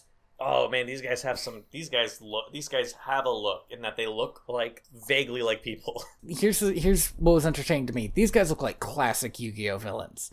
Oh Yu-Gi-Oh yeah, villains used to look like fucking wild. like monster people. Yes, because the the the thing that uh Kazumi last name withheld because I cannot pronounce it was good at was drawing monsters. so he drew people like monsters until it got to the point where he was just drawing monsters like monsters. You you can't pronounce Takahashi. Is it Takahashi? Okay. It's a. I think so. I think it's. It says here, uh, Kazuki Takahashi. Is it not Kazumi? I thought it was no, it's Kaz- Kazumi. it's Kazuki. Kazuki. Kazuki Takahashi. See, I always get some aspect of it wrong. It's easier when it's in front of you, I guess. Aigami's being picked on. Joey chases the guys away. And Aigami has this. he- He's got this vibe that's like totally chill that reminds me of both Dark Bakura, Yes. because like Bakura's so like uh unassuming, and then Dark Bakura shows up and kills everybody, and a little bit of season zero Yugi. Because the plot of every season zero Yu Gi Oh episode was Yugi gets picked on and then he goes home. And then Dark Yugi comes back and is like, hey, you picked on me and I'm gonna fucking kill you. Stab this knife into this money. That's what happened every tell the name of the money. yup. Ah, ah, good times. Aigami goes and he like kills these people, Yep. uh, these bullies, and he has a line at the very end. Like so, he teleports this one dude away, and one of the guys is like, "Oh my god, our boss is history," and he's like, "No, history is remembered." Cut to well, no, not cut to black. It becomes like a found footage horror movie for two seconds. yes, it does. He's got a great line, and that's like a really brutal ass scene. it's really bad. It's like, oh, geez, man, it's creepy. Like you got you got like ghost kids, uh, Mhm. people like disintegrating slowly. It's the whole gamut. But then after this, like cut to black, we cut to these tight leather jeans. we, oh. Uh, oh, this fucking scene. So this is, in my opinion, probably the most like dynamic duel of the of the movie. It's pretty fucking awesome. A lot of the duels in this movie I don't think are very good, and the reason is because they introduce these new dueling mechanics. Yeah, the dimension dueling. The dimension dueling. They introduce dimension dueling, so life points are done differently. And also Diva seems to get to do whatever the fuck he wants all the time, Mm-hmm. which is not like that entertaining to me, you know? This duel and the last duel are very good, but the last duel is really good because it's like a plot duel. Plot things are happening. The Last Duel has like the best plot thing I've seen in almost anything. It's it's one of my favorite. It's, this is gonna sound really weird. This movie has one of my favorite moments of dealing with loss. It's pretty awesome. It's really great. It's really of like nice. coming to terms with what losing somebody means. Um and then and then it's completely subverted, but it's still my favorite part. it's great and then because of who the character is it gets subverted in a in a way that's even better I actually really love the way it's subverted. but first let's get back to these tight leather jeans walking onto this into this cathedral with like fucking Yes. like beautiful stained glass windows and like a vaulted infinity ceiling and who's standing on the other and who is it it's yami yugi and who's standing across from him but kaiba himself this is it the duel of the century we've been waiting for this except we've already seen it like eight times but we've been waiting for it God damn it! I mean, those are some of the best episodes. they are they're pretty great This it's it's just a it's a really solid dynamic duel. you Yugi summons like different versions of uh, or uses like different versions of Dark Magician cards. Kaiba summons different versions of Blue Eyes. He's got Blue Eyes Neo White Dragon. What's really great about it is that there's this frankly depressing voiceover where Kaiba like talks about like how he's waited for this and it like really adds to it. it's a fucking Hamlet monologue like it's straight up Yes. And then on top of that, the reveal that this is still how he would use a holodeck. He could do anything, and all he wants to do is duel Yugi. there's a moment, right? So Yami Yugi walks in and he's just like, You've asked me here to duel. Well, I mm-hmm. certainly didn't ask you here to dance. He programmed Yugi to say that so that he could have his one liner, right? Well, well, wait. In this version, he says that anything he can imagine becomes real. So maybe he programmed it, or maybe that's just in the moment what he wanted Yugi to say. No, but he did design it, right? Like he personally designed this cathedral to duel him in, and he even did like d- had to design his perfectly coiffed hair. That part took the longest. This man is obsessed. Boy, man boy is obsessed. this this man boy is obsessed. it's depressing. This person used to be like the big villain in the show, and this is what he's reduced to. As a villain, he is much worse right now. This is like the most villainous Kaiba has been in a long time. Not here, but like later. The thing is, though, is he's never the bad guy. Yes. It's one of those things, right, where like Yugi is trying to save all of the multi-dimension verse, and then standing two feet away is an atomic bomb of emotion that he just kind of has to remember is there and deal with it at some point. It's awesome. The thing about uh Yu-Gi-Oh as a TV show is the thing that Yugi often did was reveal the darkest emotions of the person he was fighting and why they wanted to fight him and then make friends. Which is like a I mean, I know it's like a big thing for anime. It's like once you beat somebody, they're on your their side. friend, yeah. Yeah. But I I do think it's like a not terrible message that like not everybody, you know, even villains aren't necessarily just villains. Um but the fact is he did it first with Kaiba and it's the one that seems to have worked least. After it was all said and done, it turns out that the real Kaiba is kind of worse. Yeah, the real Kaiba's Kaiba. still an asshole. he's still an asshole and he's got like infinity money and he just and he just he wants to win I hope to god that that space elevator is occasionally used for other shit. i don't know dude never I know. never it's and not. do you want It's just and not. do you and you know why because there's a scene later when he's being fucking like I know, uh, I know, tread- I know. Let's not talk about the. Se- we can't. We can't. We. I need it. We need it fresh when it happens. okay so so Ah. oh, I, I've I've said this before, but I feel so bad for these scientists that show up. They're like they're they're like talking about the cool holodeck he built. they come in and they're like oh oh you're so great. You're so amazing. You're so cool. You defeated him so thoroughly. Oh man That's this victory was so absolute. They must love the opportunity to work at Kaiba Corp, a company that builds space elevators and brain to reality holograms, but they have to deal with their teenage boss's weird obsession.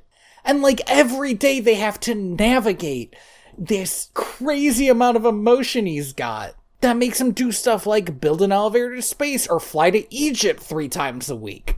it's so much and i love he i forget why he gets mad at this point but he does I think he's just mad because they're fawning over him like too much, and he's like, "That's not. It's not even the real guy. It's not even the real person. I I made him, and I like I beat myself. That's what I proved.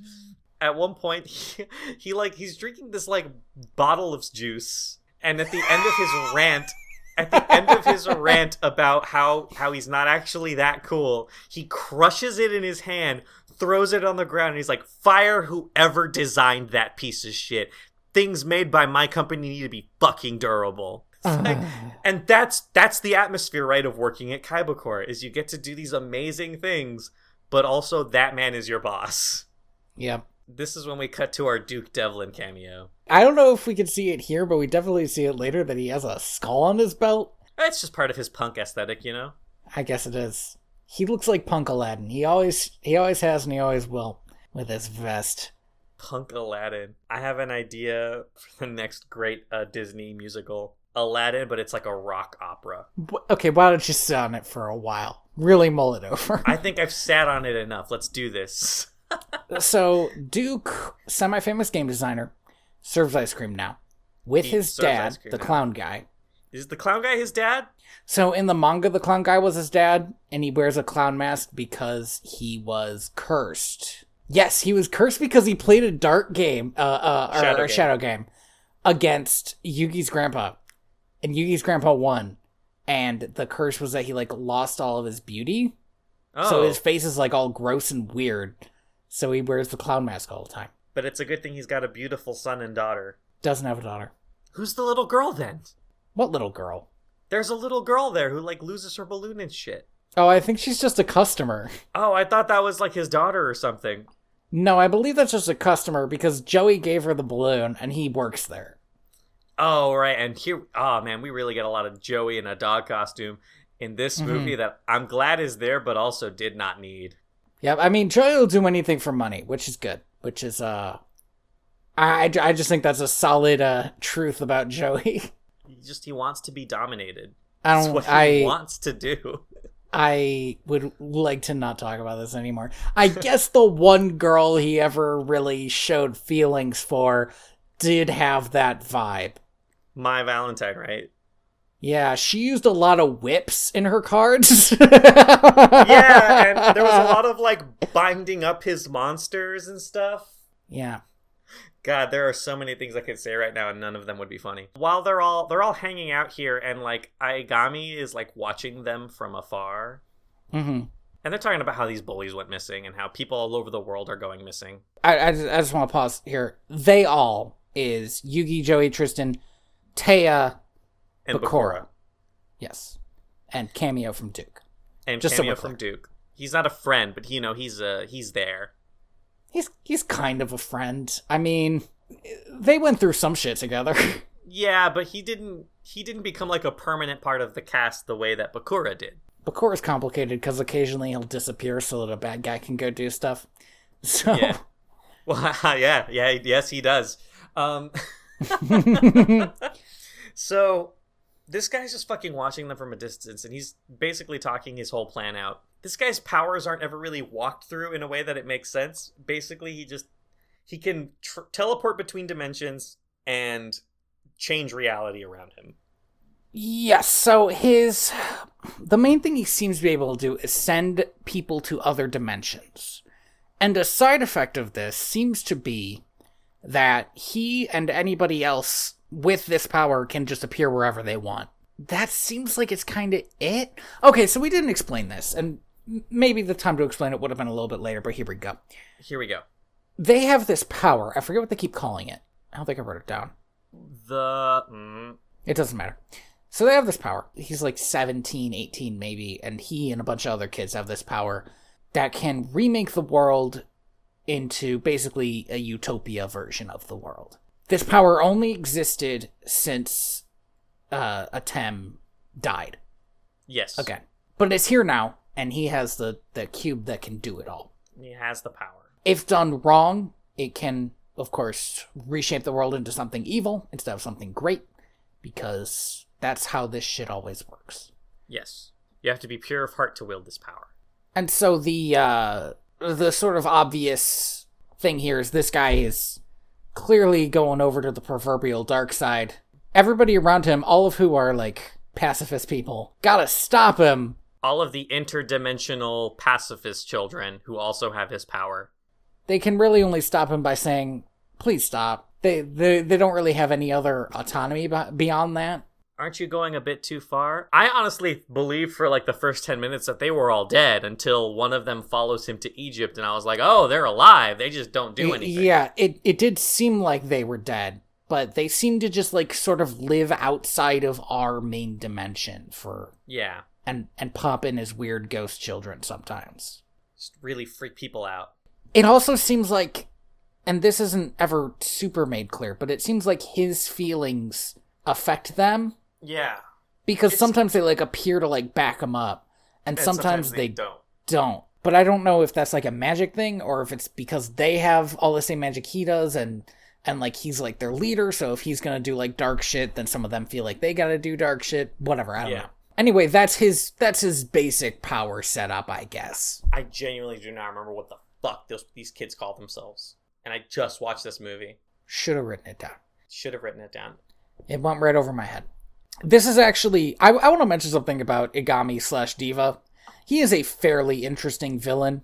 He's all right. Which never happens in a fucking Yu-Gi-Oh movie. no. Well, that's the thing, right? In the last movie, we get a villain who shows up in the last two minutes and doesn't even make any goddamn sense. But in this yep. movie, this villain gets a lot of screen time, and we get where he's coming from, like his whole deal, right? Like he's got this father figure, and the father figure died, and now he's like, I don't know what's good anymore. Mm-hmm. Like we've all seen. And uh, yeah, we we get a we get a lot of uh, sort of emotional empathy from this character. Yeah, a lot. Like we and we get sort of a twist. I don't know if you picked it up as a twist. Probably not. I don't remember any part of this movie surprising me more than the last two minutes. No, yeah, we'll get to the twist later. I yeah, think. when we get to it. While they're all sitting there eating ice cream, Aigami and this other kid who's there with him are watching them, and he's like, "Oh, something happened," and they teleport away. And then Seto Kaiba, owner of Kaiba Corp and also dictator of Domino City, announces that he's about to he's about to unveil his latest duel disk. He fucking owns this city. Of of the fictional cities that in in TV shows and movies that I like, Domino is like one of the ones I would least want to live in because it's owned by Kaiba. it's it's straight up like everything the cell phones, the the duel disks, the houses, all of them are made by. He seemed to broadcast to every public television. He cut the live feed, right? Like, ugh, this is bad. Yeah. So he announces his new duel disk system. It's going to be so fucking cool. It's going to be so dope. You guys cannot wait for it. Peace. I'm out. I'm going to Egypt. So then we cut to Egypt where Kaiba just casually jumps out of his dragon plane before he lands. Yep. Yes. And, yep. And he walks into this tomb and Mokuba's like, "We fucking did it. We found the Millennium Puzzle. It's all there, all of the pieces." And then Aigami shows up. Uh, well, no. They're talking about how they're like, "Cool, we're going to need to move this to my space fortress as soon as possible." And then he turns around and he's like, well, since we're waiting here, why don't the six people who are spying on me step out? Yeah, and a bunch of like kids are like, please God, don't put that thing together. And Kai was like, fuck you. I'm gonna, I'm gonna get my duel. God damn it. I didn't pump 1.2 trillion dollars into a space elevator to not get this duel. It's gonna happen. And then Gami's like, all right, I'm just gonna like laser you. You're just gonna leave. I'm gonna laser you into a different dimension. And, and then his fucking tech pauldron trench coat releases his duel disk and like I guess ensnares him to this dimension because Aigami's magic just straight up doesn't work. Yeah, I really genuinely wish that some of the Kaiba stuff was explained a bit more. But it seems like when they were writing this, they decided to kind of go for a rule of cool thing. He's like a weird combination of like Iron Man, Batman. Yes. Where he just he thought of it already, so he built it and he did it, and there it is. Look at how cool I am. Where it's like, oh, it'd be cool if Kaiba couldn't be teleported away by magic. Oh, okay, how'd that work? Psh, I don't know. He just can't. I'll tell you how. It's somehow powered by his duel disk. Uh, because of course. Oh, do you know? Do you know what would be genuinely a genuinely like a good character trait for Kaiba. If he was releasing this duel disk for everybody to buy because he was sick of magic showing up in duels, and he was like, now everybody is gonna wear this thing that makes him immune to magic. And now everything is magic all the time, and we're all immune, but also we're all immune to magic. There. Yes. God damn it. Fucking did it. We did it. I'm sick of weird dudes from Egypt showing up, playing cards that don't exist, and trying to kill me. They're always from Egypt, and I'm not. I'm not. It's not a race thing. This isn't just- a race thing. It's they just are from Egypt, They're just always from Egypt. and I'm here in Egypt now, and I'm done. and so, and then a, and then so this other schmuck who doesn't have a duel disk shows up and points a gun at uh, Aigami, and oh, I love this because just is like, "Hey there, Aigami, or should I say, Diva? I know who you are. I also know who all of your kids are. Why? Because I'm spying on the planet Earth." Yeah, Fuck it's you. fucking messed up. And then he watches as Aigami destroys, I mean, as far as he knows, kills his his like bodyguard guy. Yeah, and oh, of course, Kaiba. You know what? I bet Kaiba was like, if that guy was smart, he would have known not to just pull a gun on an Egyptian. I had an entire PowerPoint. Don't point guns at Egyptian people. They could be magic. Written by Kaiba for Kaiba Corp in in uh in association Oh with God. Kaiba for Kaiba Corp. Do you think every single person is just sitting there like squirming, like, man, Kai, but this is really racist? He's like, it's not racist. It is racist. not. If you have any It's happened so many times. if you have any complaints, you can take them to HR, but I will let you know that I have never not hired somebody because they're Egyptian. I've only ever not hired somebody because they're magic Egyptians. Now remember, and he switches to the next slide. Now remember, sometimes they're not actually Egyptian, but they do have Egyptian artifacts. which is just as bad as if they were Egyptian. Okay, wait a minute. That now that wording does need to change, Kaiba. You can't just say shit like that. He stole my brother's soul. He's at least as bad as an Egyptian. at least, at least as bad as an actual Egyptian magician. Oh, Egyptian magician is a good Egyptian uh, magician sounds great. It sounds like a lead into uh to uh Dalmatian plantation. I was gonna say Egyptian magician sounds like uh, the sort sort of the song that's played in the middle of the Yu-Gi-Oh musical. oh, Oh man. okay. Okay. So, uh, so Kaiba just looks at. So he teleports this guy away, and Kaiba's like, "There are no limits when you're as brilliant as me." And then they have a duel. Mhm. Uh, this duel's okay, I guess, but it it uh, It's a little bit hard to follow because uh, Diva appears to be able to summon as many monsters as he wants over and over again. And it's not clear like what the rules are for this duel compared to other duels where you can't just do whatever shit you want. except except when you can. Except when you can, occasionally. When you believe in the heart of the cards as much as Yugi does, you know anything's off the table. But You know, Kaiba, Heart of the Cards is added in the dub, but Kaiba's always against it, right?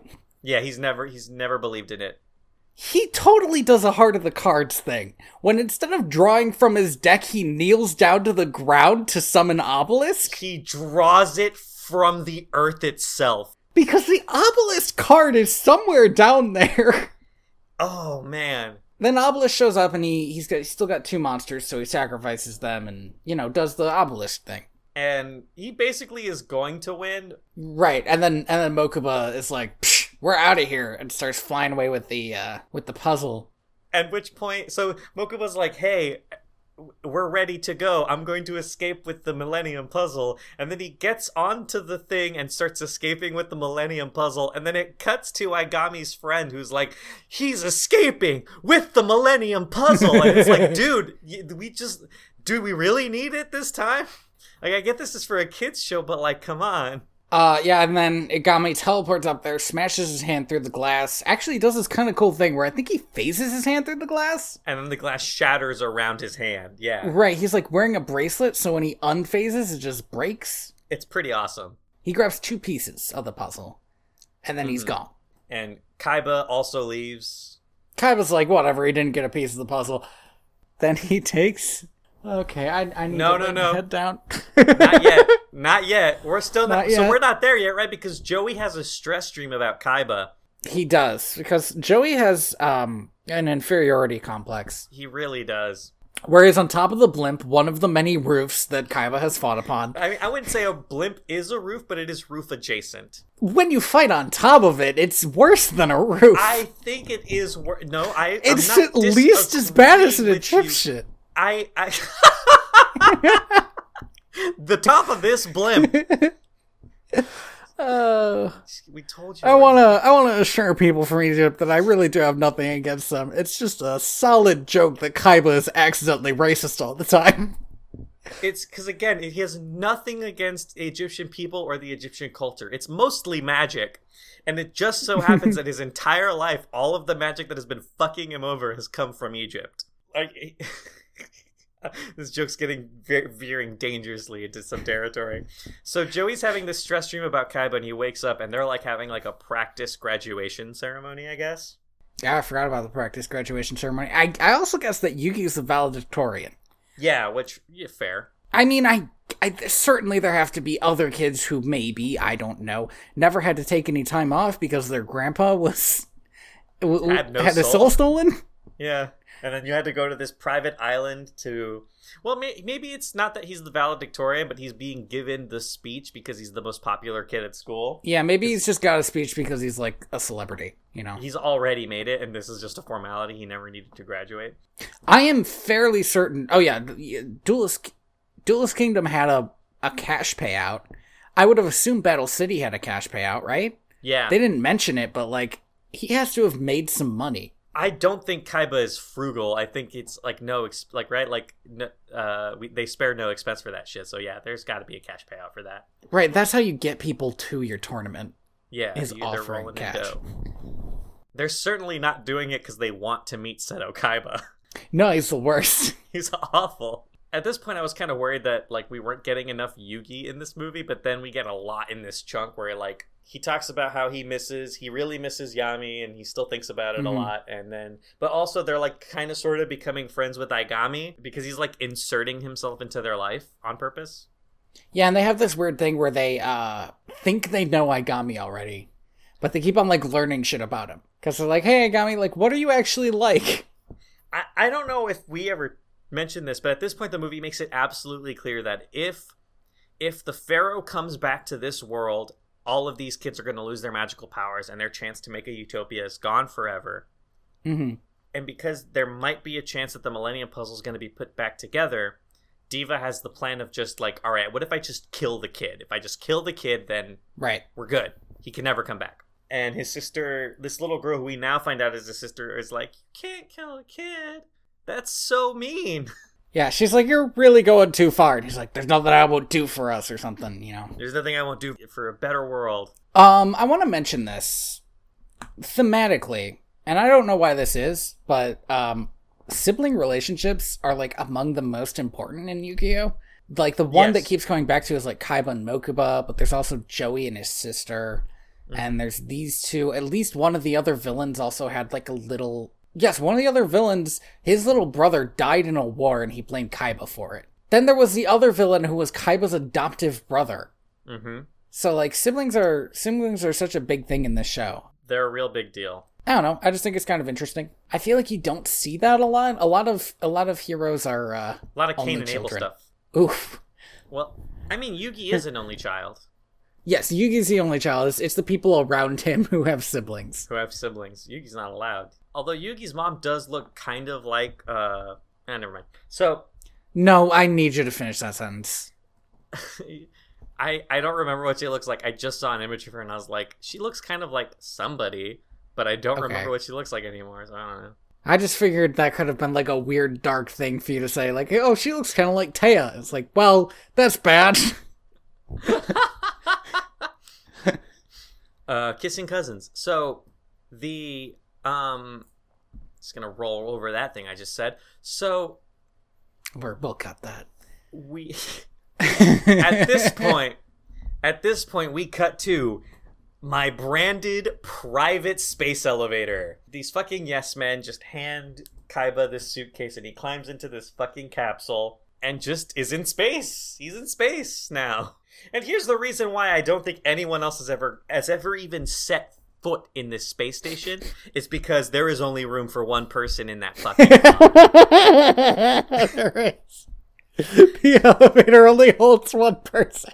and and he gets up there and I, at this at this point i noticed that he has his initials on his belt buckle like a fucking oil baron from texas he gets to this fucking space station and he fucking like walk don't run but also also don't walk just be fucking like treadmilled over into this science room and he puts all of these millennium puzzle pieces into this like zero g device and it's just gonna solve it in like four hours yeah, so the reason he did build this was so that the Millennium Puzzle could be solved while floating because he figured that would be easier.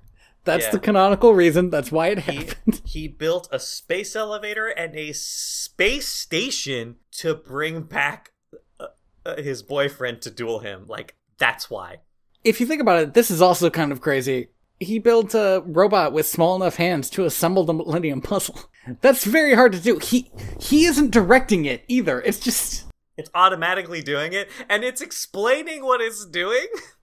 And Kaiba's like, "Why are you explaining this to me? I designed you." And the robot's like, "Because you programmed me to stroke your ego, you fuck." uh, it's great. Oh, this whole scene is kind of awesome. Oh, but I wanted to talk about this scene actually.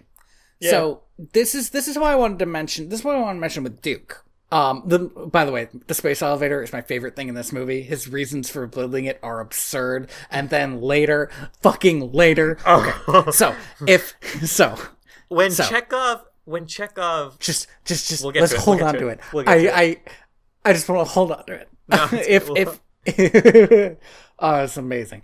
So if somebody unworthy assembles the puzzle, which uh, doesn't happen because the puzzle's really hard to, to assemble, but at one point in the manga it broke, and Yugi had it assembled except for like one piece, and Duke's dad tried to put it together and was like trapped within its maze. So somebody unworthy cannot assemble the puzzle, or else they're trapped within its labyrinth. Okay having a robot do it kind of feels like the Thor's hammer on an elevator argument from Avengers 2. yeah Like I don't I don't know like what would have happened if it had put the last piece in?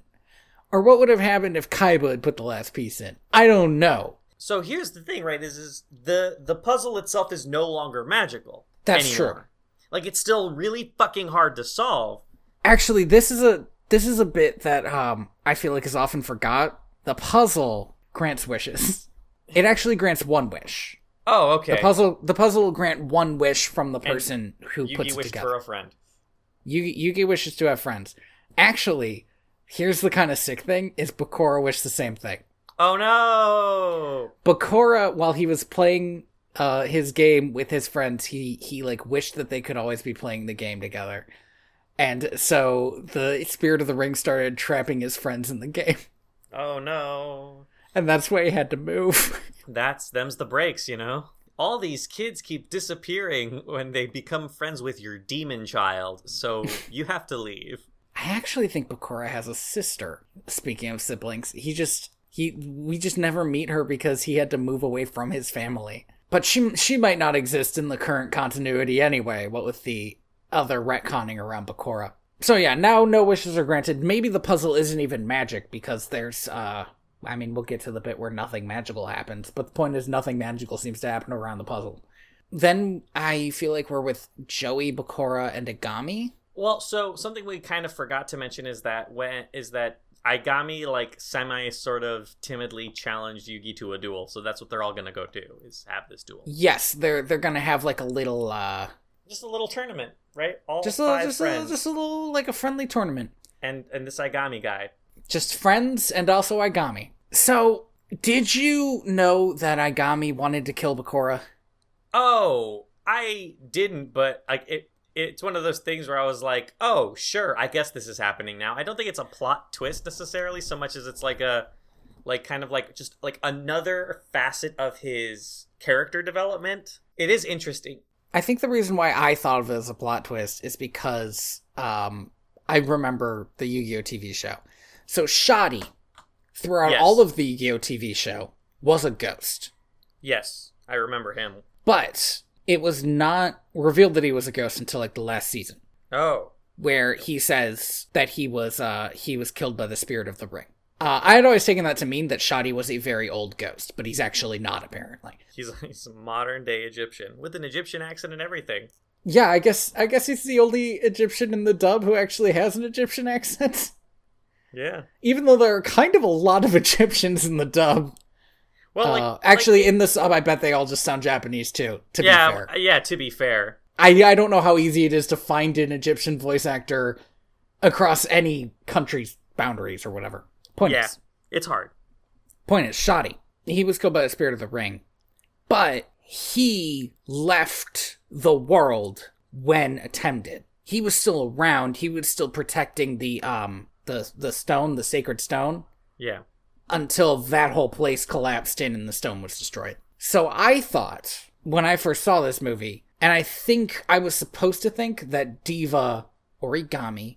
It's bad when they have two names because I, I want to make it clear that they're the same person. Yeah. uh, that Diva wanted to kill Yugi for like releasing Shadi's soul. Yes. But it turns out he wants to kill Bakura because Bakura fucking killed him when he was a kid. When he was a kid, so we go. We have this flashback, sort of. Well, so we start having a flashback. This is this is actually a very well set up flashback because he, it only does half and then it cuts and and then like Bakura like can't anymore and then Aigami makes him do the rest of it. Well, before he makes him do the rest of it, right? Like he fucking kills Joey.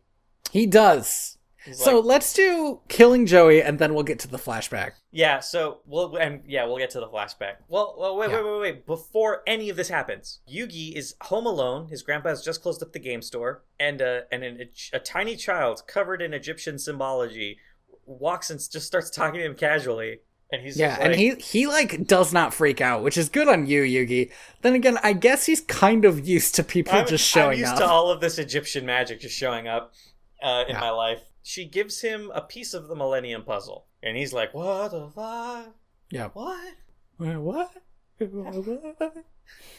like that. He Yeah. he does exactly that. Exactly that.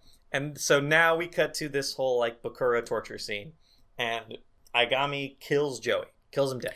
Yeah, so he he does a fucking Twilight Zone episode with Joey. It's kind of an awesome Twilight episode, though. It, it it'd be a, it'd be a really good Twilight Zone episode. He he he sends him into a world that is slightly wrong because he can't remember things perfectly. Because it's a world of everything that, specifically everything that you can remember. and so like nobody's like looking in the eye and like their faces are wrong and then and in my mind the the the part that actually makes would make it kind of a weaker twilight zone episode is the world starts to be destroyed but if it was more like he's walking through this world and nothing's quite right that would be like a real good twilight zone episode Well, and that's the thing, right? Is, is as you get older, you start forgetting things, but because you're in a world where you can't make new memories, eventually you would just live in a di- in like an empty dimension. I thought he was going to try to summon some memory he would never forget like one of the many times he was tortured or maybe his sister to if it's going to be a happy memory Or uh, right, or maybe a member of his family, but no, he sees Jesus. his dad's like a like a drunken asshole and his mom is he never sees his mom so Well, no, I get it, but like you would think he would choose his sister, right? Like instead of you know, but he it doesn't seem like he has that much autonomy here either he has to like walk through his remembered domino he doesn't seem to be able to like summon up any memories well, and he does start to remember more. Like he stu- he does start putting his memories into it. Mm-hmm. like he starts re- like he's as he learns the rules of the game and Aigami's like but actually but still fuck you though you're still gonna die yeah but he's he's doing better than Aigami thought he would yeah joey has always had like i said he's kind of the everyman he's the one guy with no magic and no millions of dollars or whatever so all all he has is his willpower and his Yeah, so all he has is, is his ability to go, no, actually, I'm not going to fucking lose to because Ra set me on fire with his god magic. Mhm. I'm gonna win. But then he dies because he can't just do that. but no I am going to lose and I'm gonna drown to death so that you can win That was actually the moment that his sister took her bandages off. Yeah, so he's he's basically dead. He's gone. Goodbye.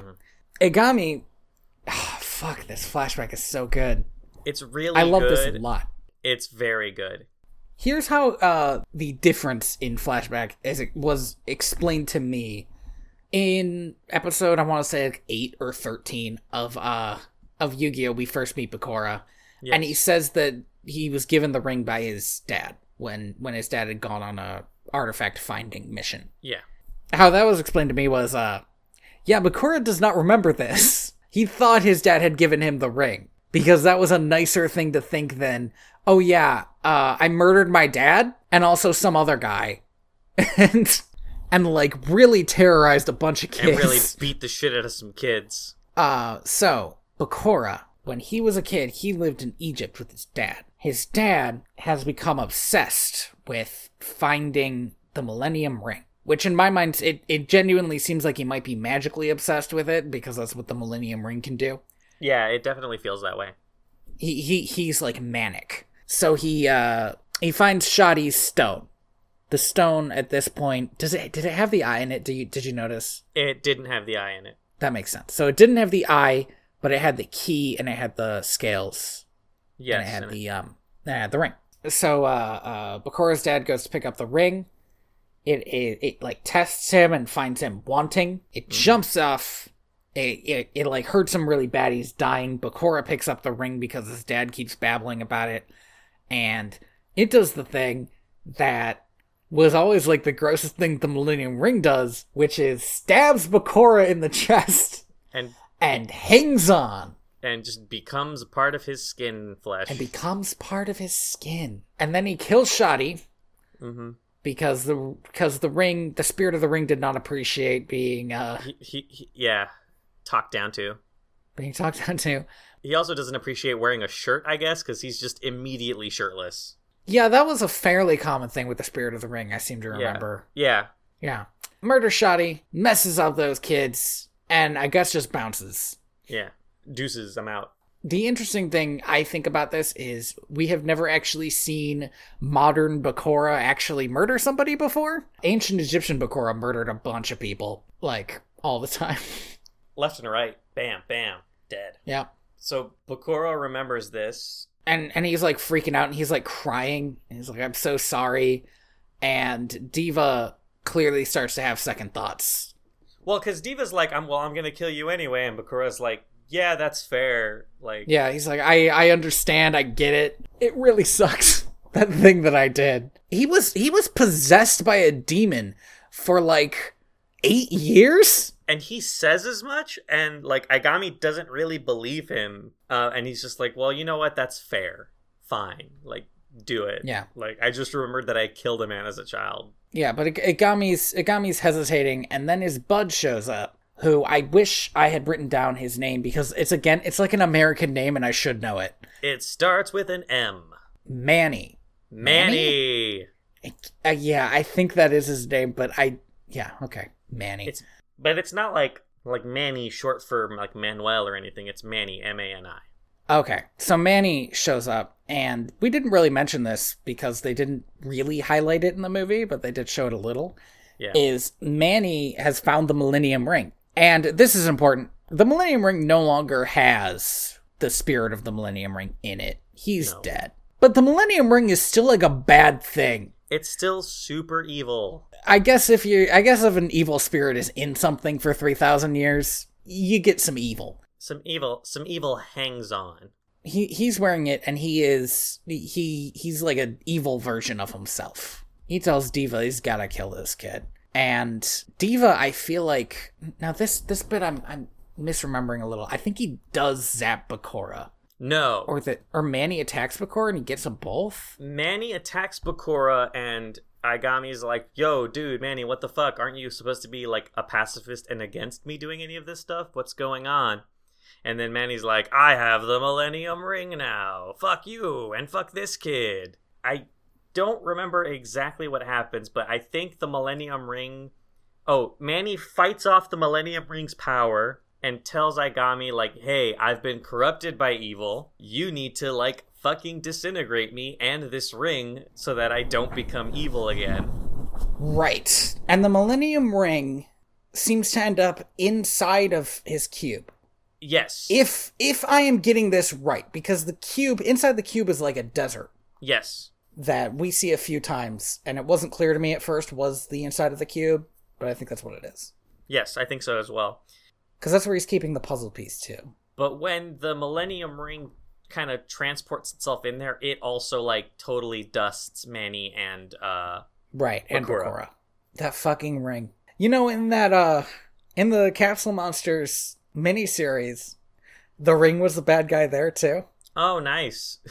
It was revealed that at some point Alexander the Great had worn it Oh no. and it had been split into like a, a perfectly decent guy and a real asshole. And when he was a real asshole, he conquered the world. it's fair. It happens, you know. So Bakura's fucking dead now. Bakura's fucking dead now. Manny's dead. Joey is Dead. Uh, he's running around a disintegrating world, which is not like great news. I would argue. It's I would say a fate worse than death. As as you forget yourself out of existence. you know who had a similar fate was uh Mai. Valentine? Yeah, she had that. Uh, when when when she lost to Marik, he made her forget all of her friends one by one Oh yeah. until she was just like like comatose with no memories. This is a That's pretty awful. that's a pr- pr- pretty pretty bad thing to do to somebody. Uh, so you, at this point, Yugi, Tristan, and Téa had figured out that something's gone wrong. Joey left his duel disk in his bike in the middle of nowhere, and he would never leave his duel disk anywhere. Right. Well, remember, it's probably the most expensive thing he owns. It probably is the most expensive thing he owns, other than his sister's eyes. Well, those are hers. I just wanted to say that. Um, uh, oh, Uh. okay. so they're like running around trying to find him, and they find Aigami, and they're like, "Where the fuck is Joey? You piece of shit!" Very aggressive. And Aigami is is um he seems to have lost it a little bit at this He point. He seems to. have. Well, I mean, he just watched his friend die, so that's two people dead. Yes, you know it's pretty fair actually. But he's like, yeah, oh, your friend is he's he's dead. He's not coming back, and he's not gonna bring Bakura back. I mean, come on. And then, thanks to the power of friendship, Thanks to the power of friendship, in the memory of, I believe it was in in the memory of the clock in Domino City, which is where Battle City started. yes, Atem shows up, and Joey is suddenly back. he's like Iron Man posing and everything, and he's just back. Yeah, he and in a weird thing that I remember from both the sub and the dub, he does not mention that he saw Atem. Uh, he actually says it at the end of of the movie, but nobody believes him. So at this point, Aigami's freaking out. He's like, "The but the the cube should be the most powerful thing. Yeah, he's like, I'm supposed to be all powerful. What the hell? This cube has two more sides than the Millennium Puzzle. It should be more powerful. Uh, what's going on?" Three, And four. four and six. Come on, Wait, no. The Millennium Puzzle has five sides. how does it have five sides? The base is a square, so it has four pyramid sides and then the, the base. Okay, Are you I'll- not are you not counting that bit as a side? I forgot about. I forgot that it was a four-sided pyramid. Thing. yeah. Um, that was like a like a like a D four. But I will argue that it is still two sides because technically the cube has like the little like cut face. It does have the little cut, that's true. So that brings it up to seven. all right. Not really a cube. You know what? Asked and answered. So we figured it out. Time to get my mathematics degree back. Um, they took it away for they took it away for two minutes, but I got it back. That's how it works. So man, we still got like half a movie to go, and we have introduced so many things into this plot. Diva teleports And starts brooding like, on a rooftop. go go brood in private. Actually, not in private, in a public place. And I want to mention that it's a public place because Kybra's Kaiba's private police force kidnaps him. He is kidnapped by Kaiba's private cyber ninjas. Somebody needs to tell Kaiba that he can't keep doing so many crimes. I will it I will say though, I feel like every rooftop is a privately owned rooftop. It's owned by Kaiba Corps. So he was trespassing. and it should be noted though that the only reason Kaiba can kidnap him is because he's so like out of it that he doesn't fight him. Because he can teleport to anywhere he wants. He puts on like a sensory deprivation mask on him, which I guess prevents him from like teleporting away or contacting any of his known child associates. Well, remember that Kaiba is now established to build anti-magic technology. Yes. So, And he also at this point is like, I have a Batman spy system, but because it's 2016, no one cares and it's mine. yep. Yeah, he's like, "Oh, I know all about your sister." The person who does not appear to actually like live in the world at all. And like, fuck you, Kaiba. How deep do you have to go to be able to find somebody like that? Well, and he found her and he got a great portrait shot of her too. Look at this portrait.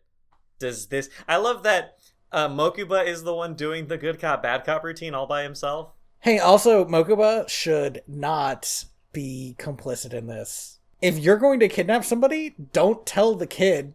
I, I think he listen, Mokuba's been kidnapped a couple of times. I think he's pretty happy to be on the other side of that game.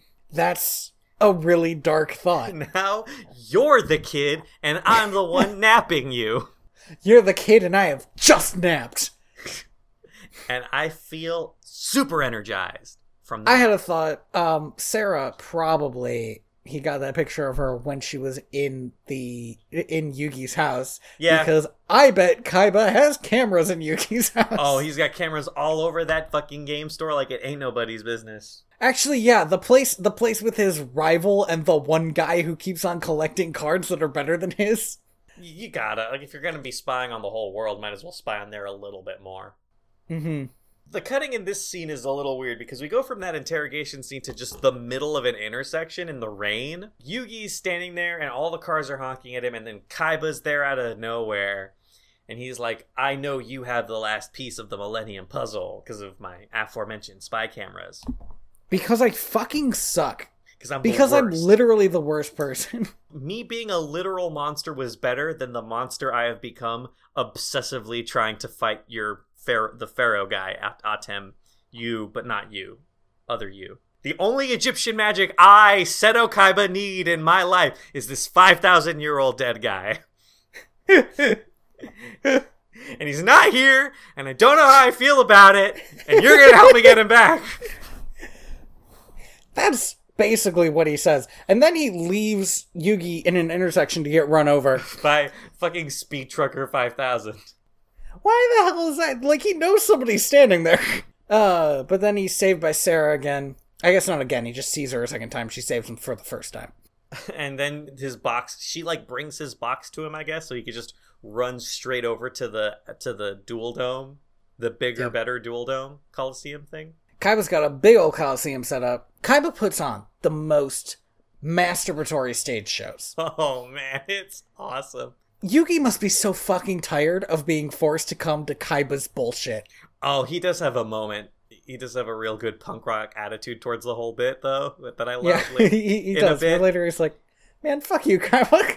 this is when we get the like jedi speech from from the little girl whose name escapes me sarah is that what you said her name was that's when sarah kind of gives him the whole like flashback of like Oh yeah, we see her childhood. yeah, he's turning to hate, and hate leads to the dark side, and now he's joining the dark side of dimensions, uh, or whatever. And- Right. They do say that you can't be afraid because fear turns to hate. Fear turns to hate, and hate leads to the dark side of dimensions. So the name of the movie. Um, I got it. Thank you. I'm just more for the audience in case they forgot that's the name of this movie. Well, unlike in Pyramid of Light, they don't say it a million times. Yeah, they really don't. They say it once, um, and it's not even at this point in the movie. They say it a little bit later. This has got to be the craziest stage show in the history of stage shows. Because people seem to think it's real, first off. First off, they're all thinking we're just gonna watch this man die. So a plane starts falling out of the sky Yeah, let's towards be- them. Let's be okay. Wait, let's frame this a little bit better because right now it just sounds like he put on like a Saw movie for them to watch. so, so they're all sitting in this coliseum, and it's a beautiful blue sky above them, and these planes start flying by, and then one of the pilots like loses control of the plane. And everybody is screaming. Everybody's like, oh my god, a plane's crashing. It's going to crash into us. We are like fish in a barrel here. And then a fucking Blue Eyes Ultimate Dragon. Is it Ultimate? It doesn't matter. Blast the thing out of the sky.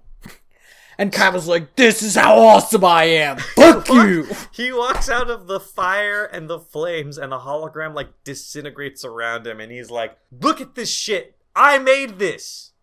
He actually Me. says some crazy ass shit. He's like, Oh. if the person who made reality was in front of me right now, I would fire him because I- I- made better reality. I paused and rewound and wrote down exactly what he said because it was so amazing. Please. He said so. So at the beginning, he's talking about like I've created something better than reality. Now we're only bounded by our imaginations. Why do we even care about reality? It's tedious, poorly designed, and pathetically constructed. If And the my one boyfriend's dead. responsible, if the one responsible was in my employ, I'd have him fired. All of this for a children's card game. Uh, in, and and in a wild move. You know, I like I I understand I understand this weird like uh like G three everything we're doing is amazing type thing. Like Kaiba is the coolest.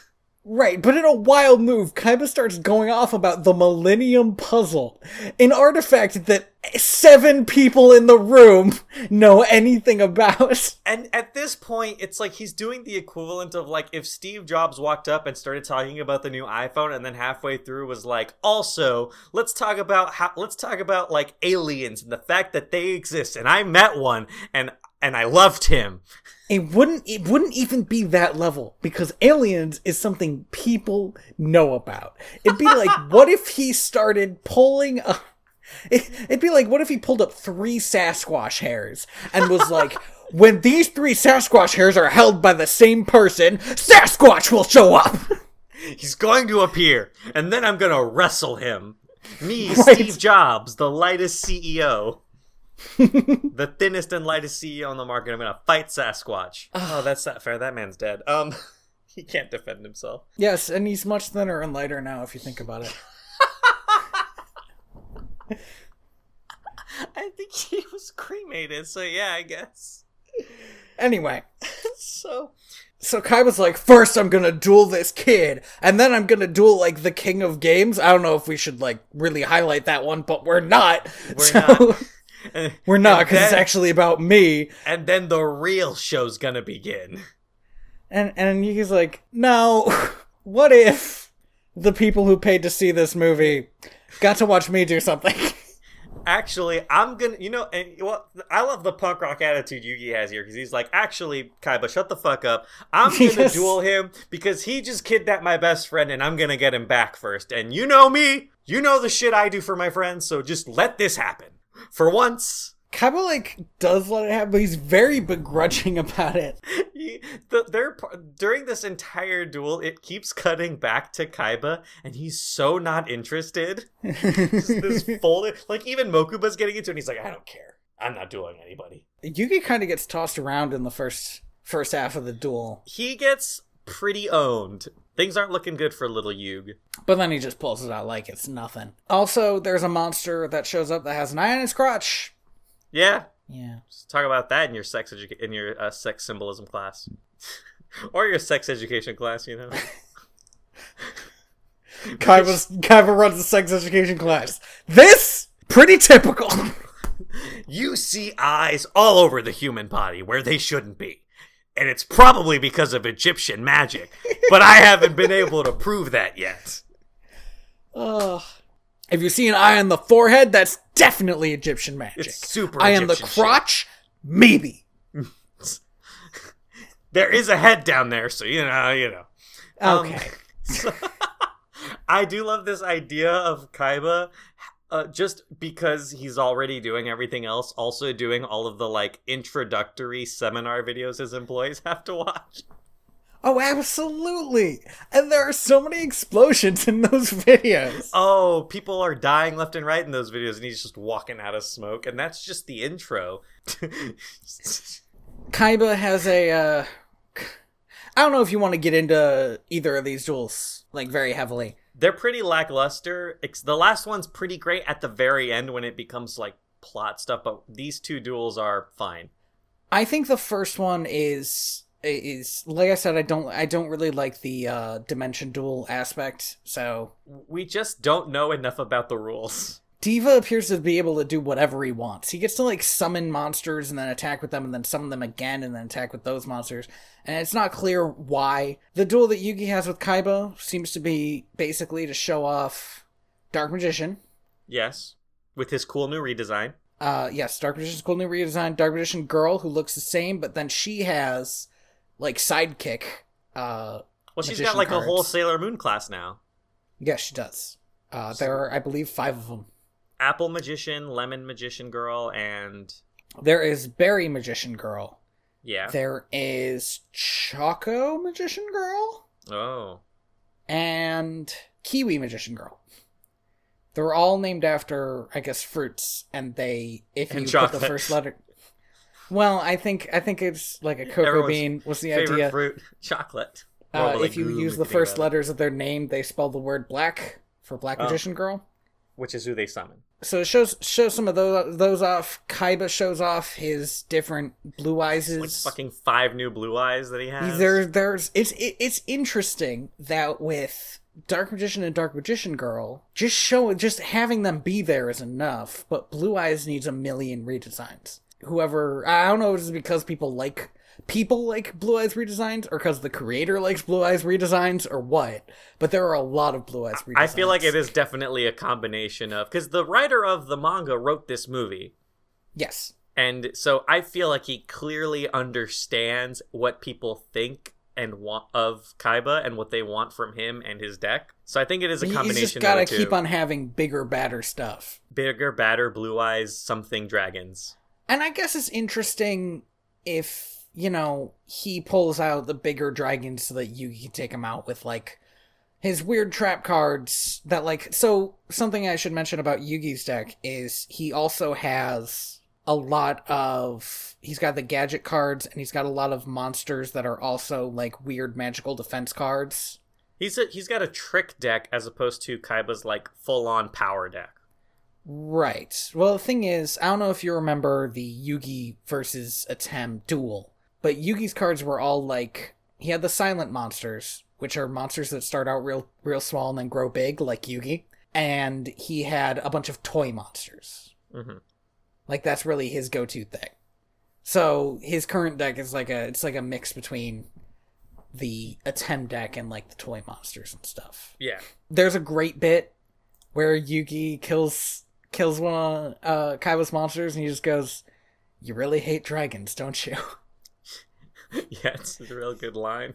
It's a solid line And it's delivered just deadpan. because Kaiba. Here's the thing: Kaiba does not think he's going to lose against Yugi. It doesn't cross his mind, even though Yugi beat Atem, and Atem always beat Kaiba. Yeah, like every time. It never like that that escalation. Well, right, because it's the thing he says in his like Shakespeare monologue at the beginning of the movie that the only person worthy of being even close to being his rival is is Atem. And now that he knows Yugi isn't Atem, he's just like, I don't care about this kid. It's just that Yugi could beat him, I believe. Yugi's very good at the game. Yugi's like, all right, I'm I'm fucking done with this, with your freaking tantrum. So he walks up to the Millennium Puzzle, and he puts the last two pieces in, and there's this long echoing click, and he just looks at Kaiba and says, "He's not coming back." Nothing. Yeah, nothing happens. He's gone. And it's it's a scene that I really love, and I would have loved a lot more if they weren't like surrounded by thousands of people because what the hell do those people think is going on? it's all part of the show, man, at this point. Or do you think that maybe like it's like wrestling where Kaiba is like announced the story that nobody knows during the promo?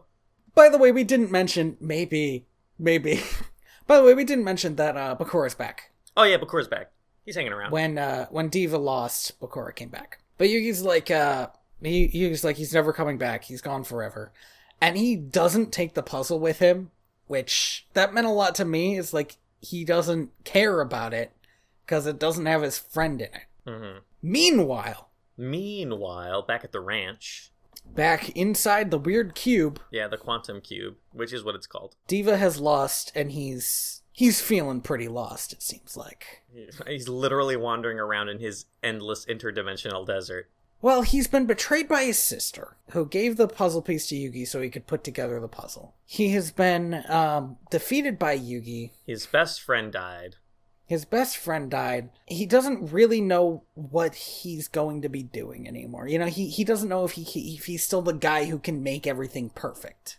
And then that fucking ring taps on his foot like the call of the siren. What's this? The Millennium Ring. He like teleports back into the world, and this is the grossest thing I have seen in a long time in an anime.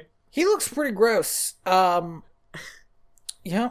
Kaiba says, Kaiba says when he shows up and he like unveils his final form, because Yugi's like Aigami questioning tone, and Kaiba right. just looks at him and goes, "He certainly has looked better." It's like, yeah, dog, like he's being possessed by Egyptian magic. Give him a break.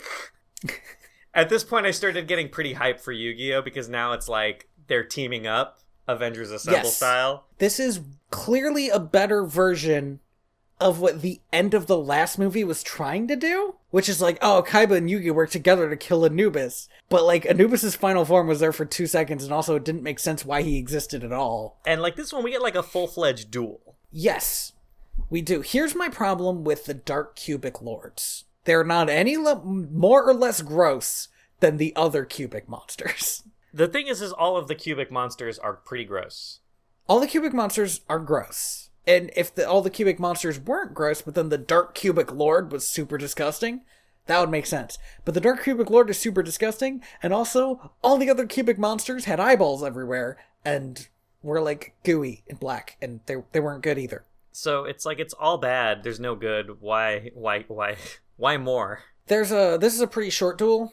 It is. It's pretty short. Yugi and Kaiba basically get teabagged pretty bad. Like like this is actually I feel like the worst either of them have ever done in the show. They just, they just get thrown around. And oh, and I think we're back in the you die in the game, you die in real life rules here. Yes. So Right, actually, this is important. The dimension duels are not shadow games. They're not. There's there's definitely some you have to like give some of your power, some of your own strength to your monster for them to fight.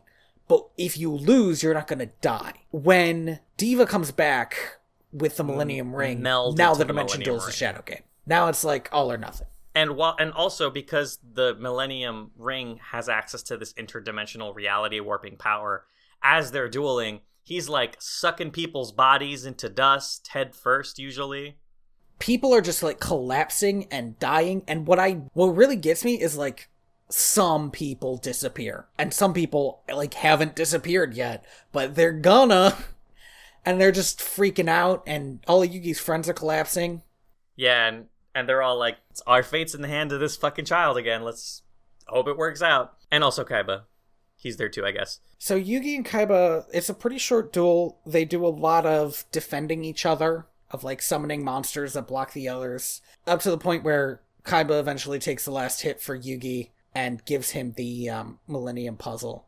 And tells him, hey man, he's our only hope. This is it, all or nothing. Uh, so Yugi puts the puzzle on. He does not believe that Atem will come back still. But he's he's like, I'm going to fight you to the last. But then Atem does come back in honestly the only way this could have pulled out they could have pulled this off that I would have liked it. I was convinced like there's no way they could bring him back because it, it'd be too much, right? Like you have mm-hmm. to because the whole point is you have to let him go. But this scene is so cool because he shows up and like it's your boy, he's there, the whole movie has been telling us the rules of this magic power, which is the moment the Pharaoh shows up, these magic powers are gone. They're gone. He draws one card, which is a real card. Uh, let me Google it so I get the name right. okay. Yeah. And like I said, like I should be, I should be very clear. Like I, when I say silent, I mean like there's music, there's like battle music going on, but no, no, no one says anything. This just happens. Like he draws the card, he plays it, fake Atem said stuff earlier in the movie. But for all intents and purposes, Atem does not speak at all in this movie. Yeah. And like I said, it's it's the one way that they could have done this that I would have accepted because it makes it um it makes the ending of the show mean still mean something. It makes it more of like a swan song than anything else. Yeah. You know, like the last bow before the curtain. Mm-hmm. Mahad the Protector Priest. I love that the, that this is the card he played because it's a good nod to the fact that if he comes back, then Mahad also comes back. Mahad was his servant and friend who became Dark Magician. Yeah. And this card is if you draw it, you can immediately summon it, and if it battles a dark monster, it doubles its attack. The, the, the way the actual card is, it would have beaten this giant monster, Yeah. basically. And it does. And I like that because they, they didn't actually need to um they didn't they didn't actually need to make a card that would have made sense there. It didn't need to make sense. but they did.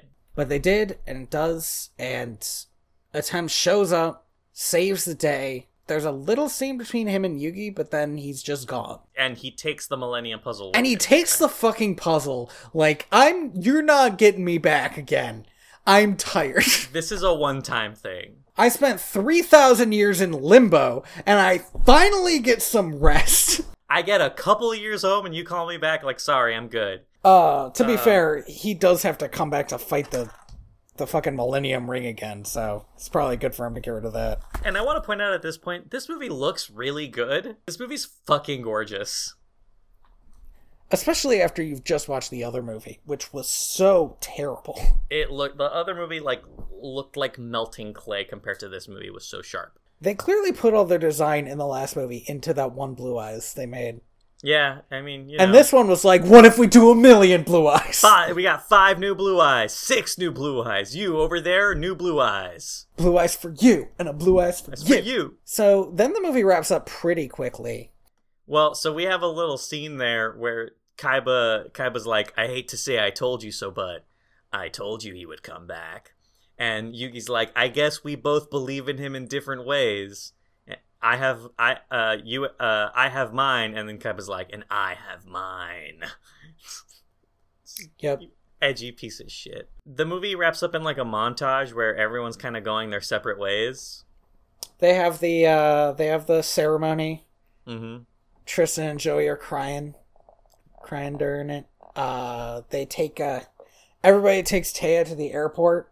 And she That was at that point that I realized that she needs some female friends. Yeah, like everyone saying goodbye is just like a dude is an increasingly older man.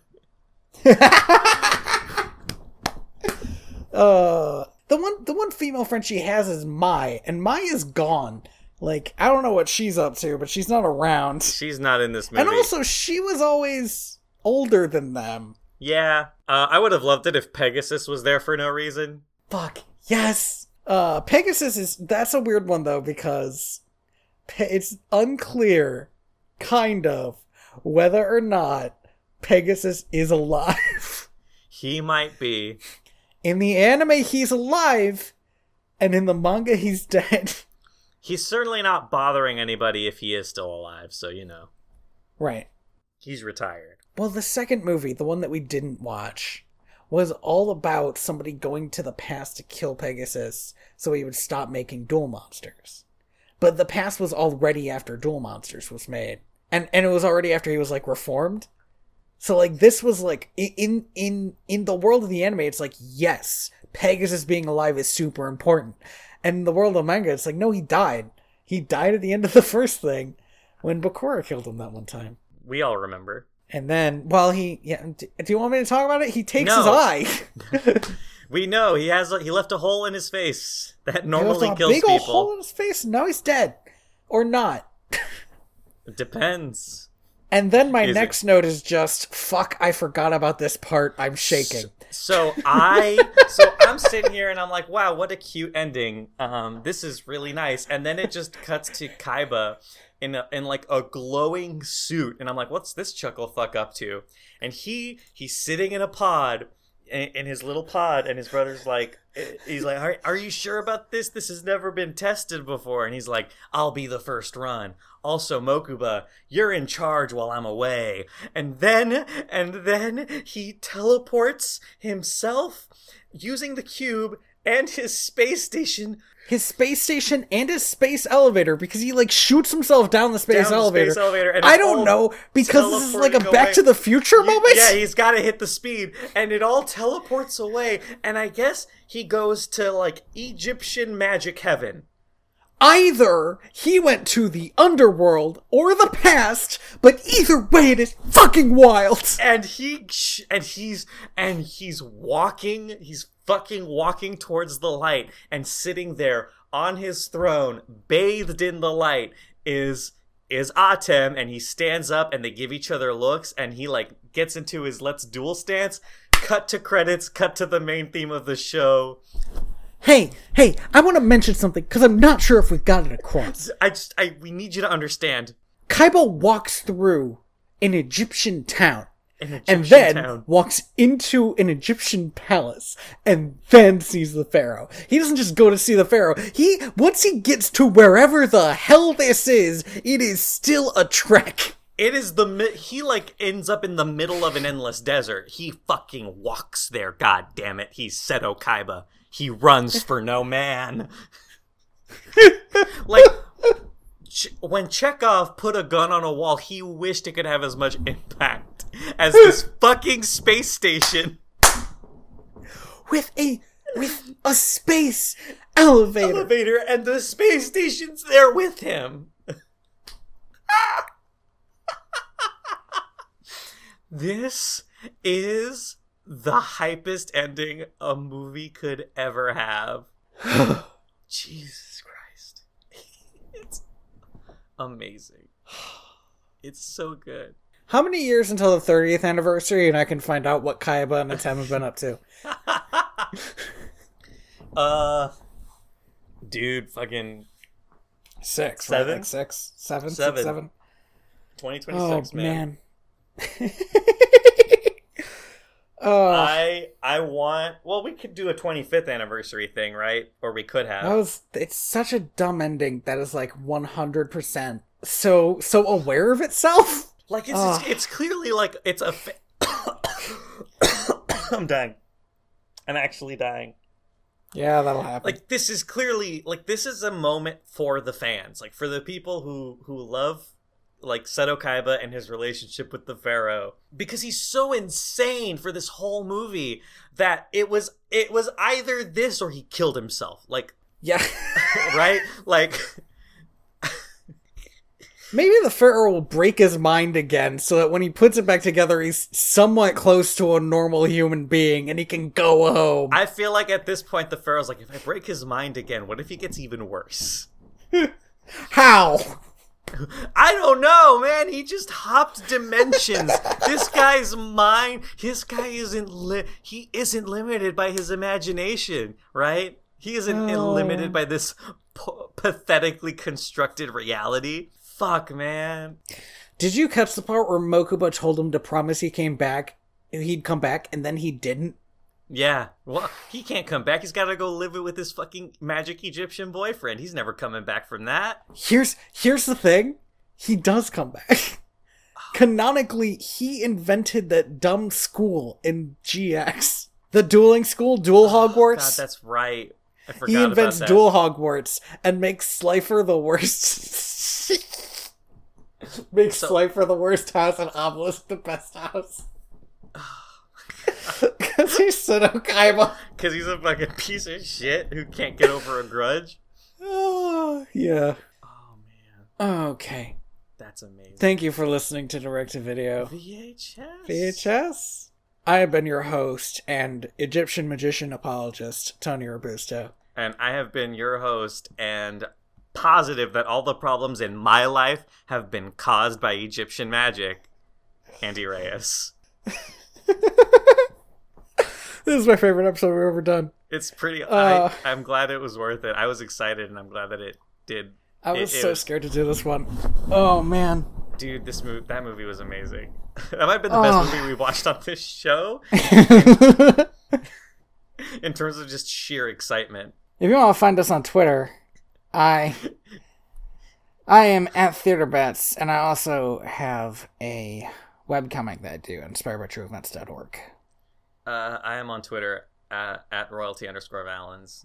I'm I'm on there occasionally. Oh man. If you want to Oh, fuck men, man. you need to hop into your dimension traveling space elevator.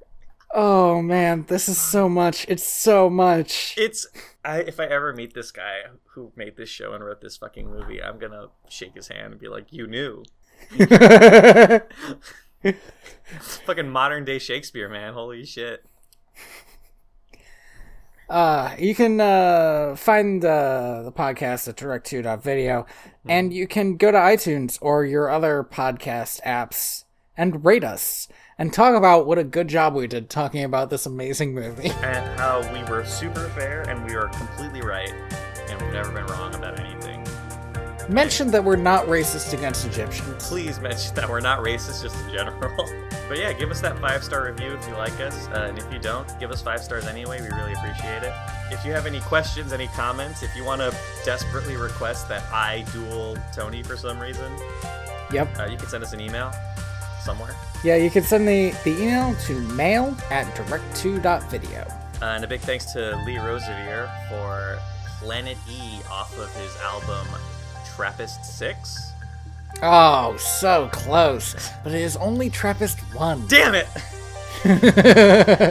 I'll I'll get it eventually. Off of Trappist 1. Uh, super good. We use that uh, as our main theme. God, I there's a part of me that wants to put like "You're Not Me" as our theme for this episode, no! but we probably shouldn't. It's no, we we probably shouldn't. God, it's so bad though. And uh ooh, what are we watching next time? What would you think of Babe and Babe Two? Pig in the City. Interesting. Alright. I have heard that Babe Two is fucking weird. I've never seen either of these movies. Okay, well, it'll probably be fun then. Alright. Oh man, Ooh. You know, I such a good. you remember you know you remember that feeling we had after Balto 2 Wolf Quest? Uh-huh. This is like the exact opposite of that feeling. right? Like I'm on Uh, I am like on cloud nine, but not out of despair, out of just like giddiness of what I had to see. This is the first movie that I've seen for this show where I feel like I reacted just as strongly during the movie as I did when I was talking about it. Same, absolutely. Because I was like laughing my ass off or like freaking out, and I was like, "Oh my god! Oh my god! Oh my god!" Then we just did that again. oh man. Uh, I am the ghost of John Smith. oh yeah, and I am the ghost of, of an ancient Egyptian pharaoh. I think I made that joke coming in. It's been like three hours. It's hard. Yeah, it's been a hot minute. All right.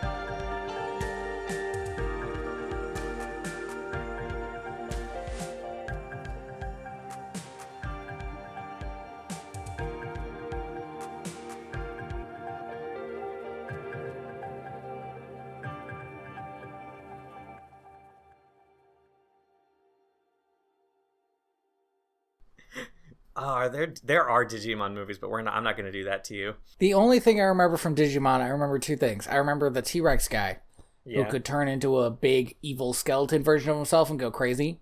Uh, only if you got like super sad mad. Yeah, and I remember that. I think in, I think this was in one of the later ones, but like one of the Digimon kids was evil. That was in uh season three, I believe. And like made these rings that mind control Digimon. Like that was his thing. Yes, he gets better.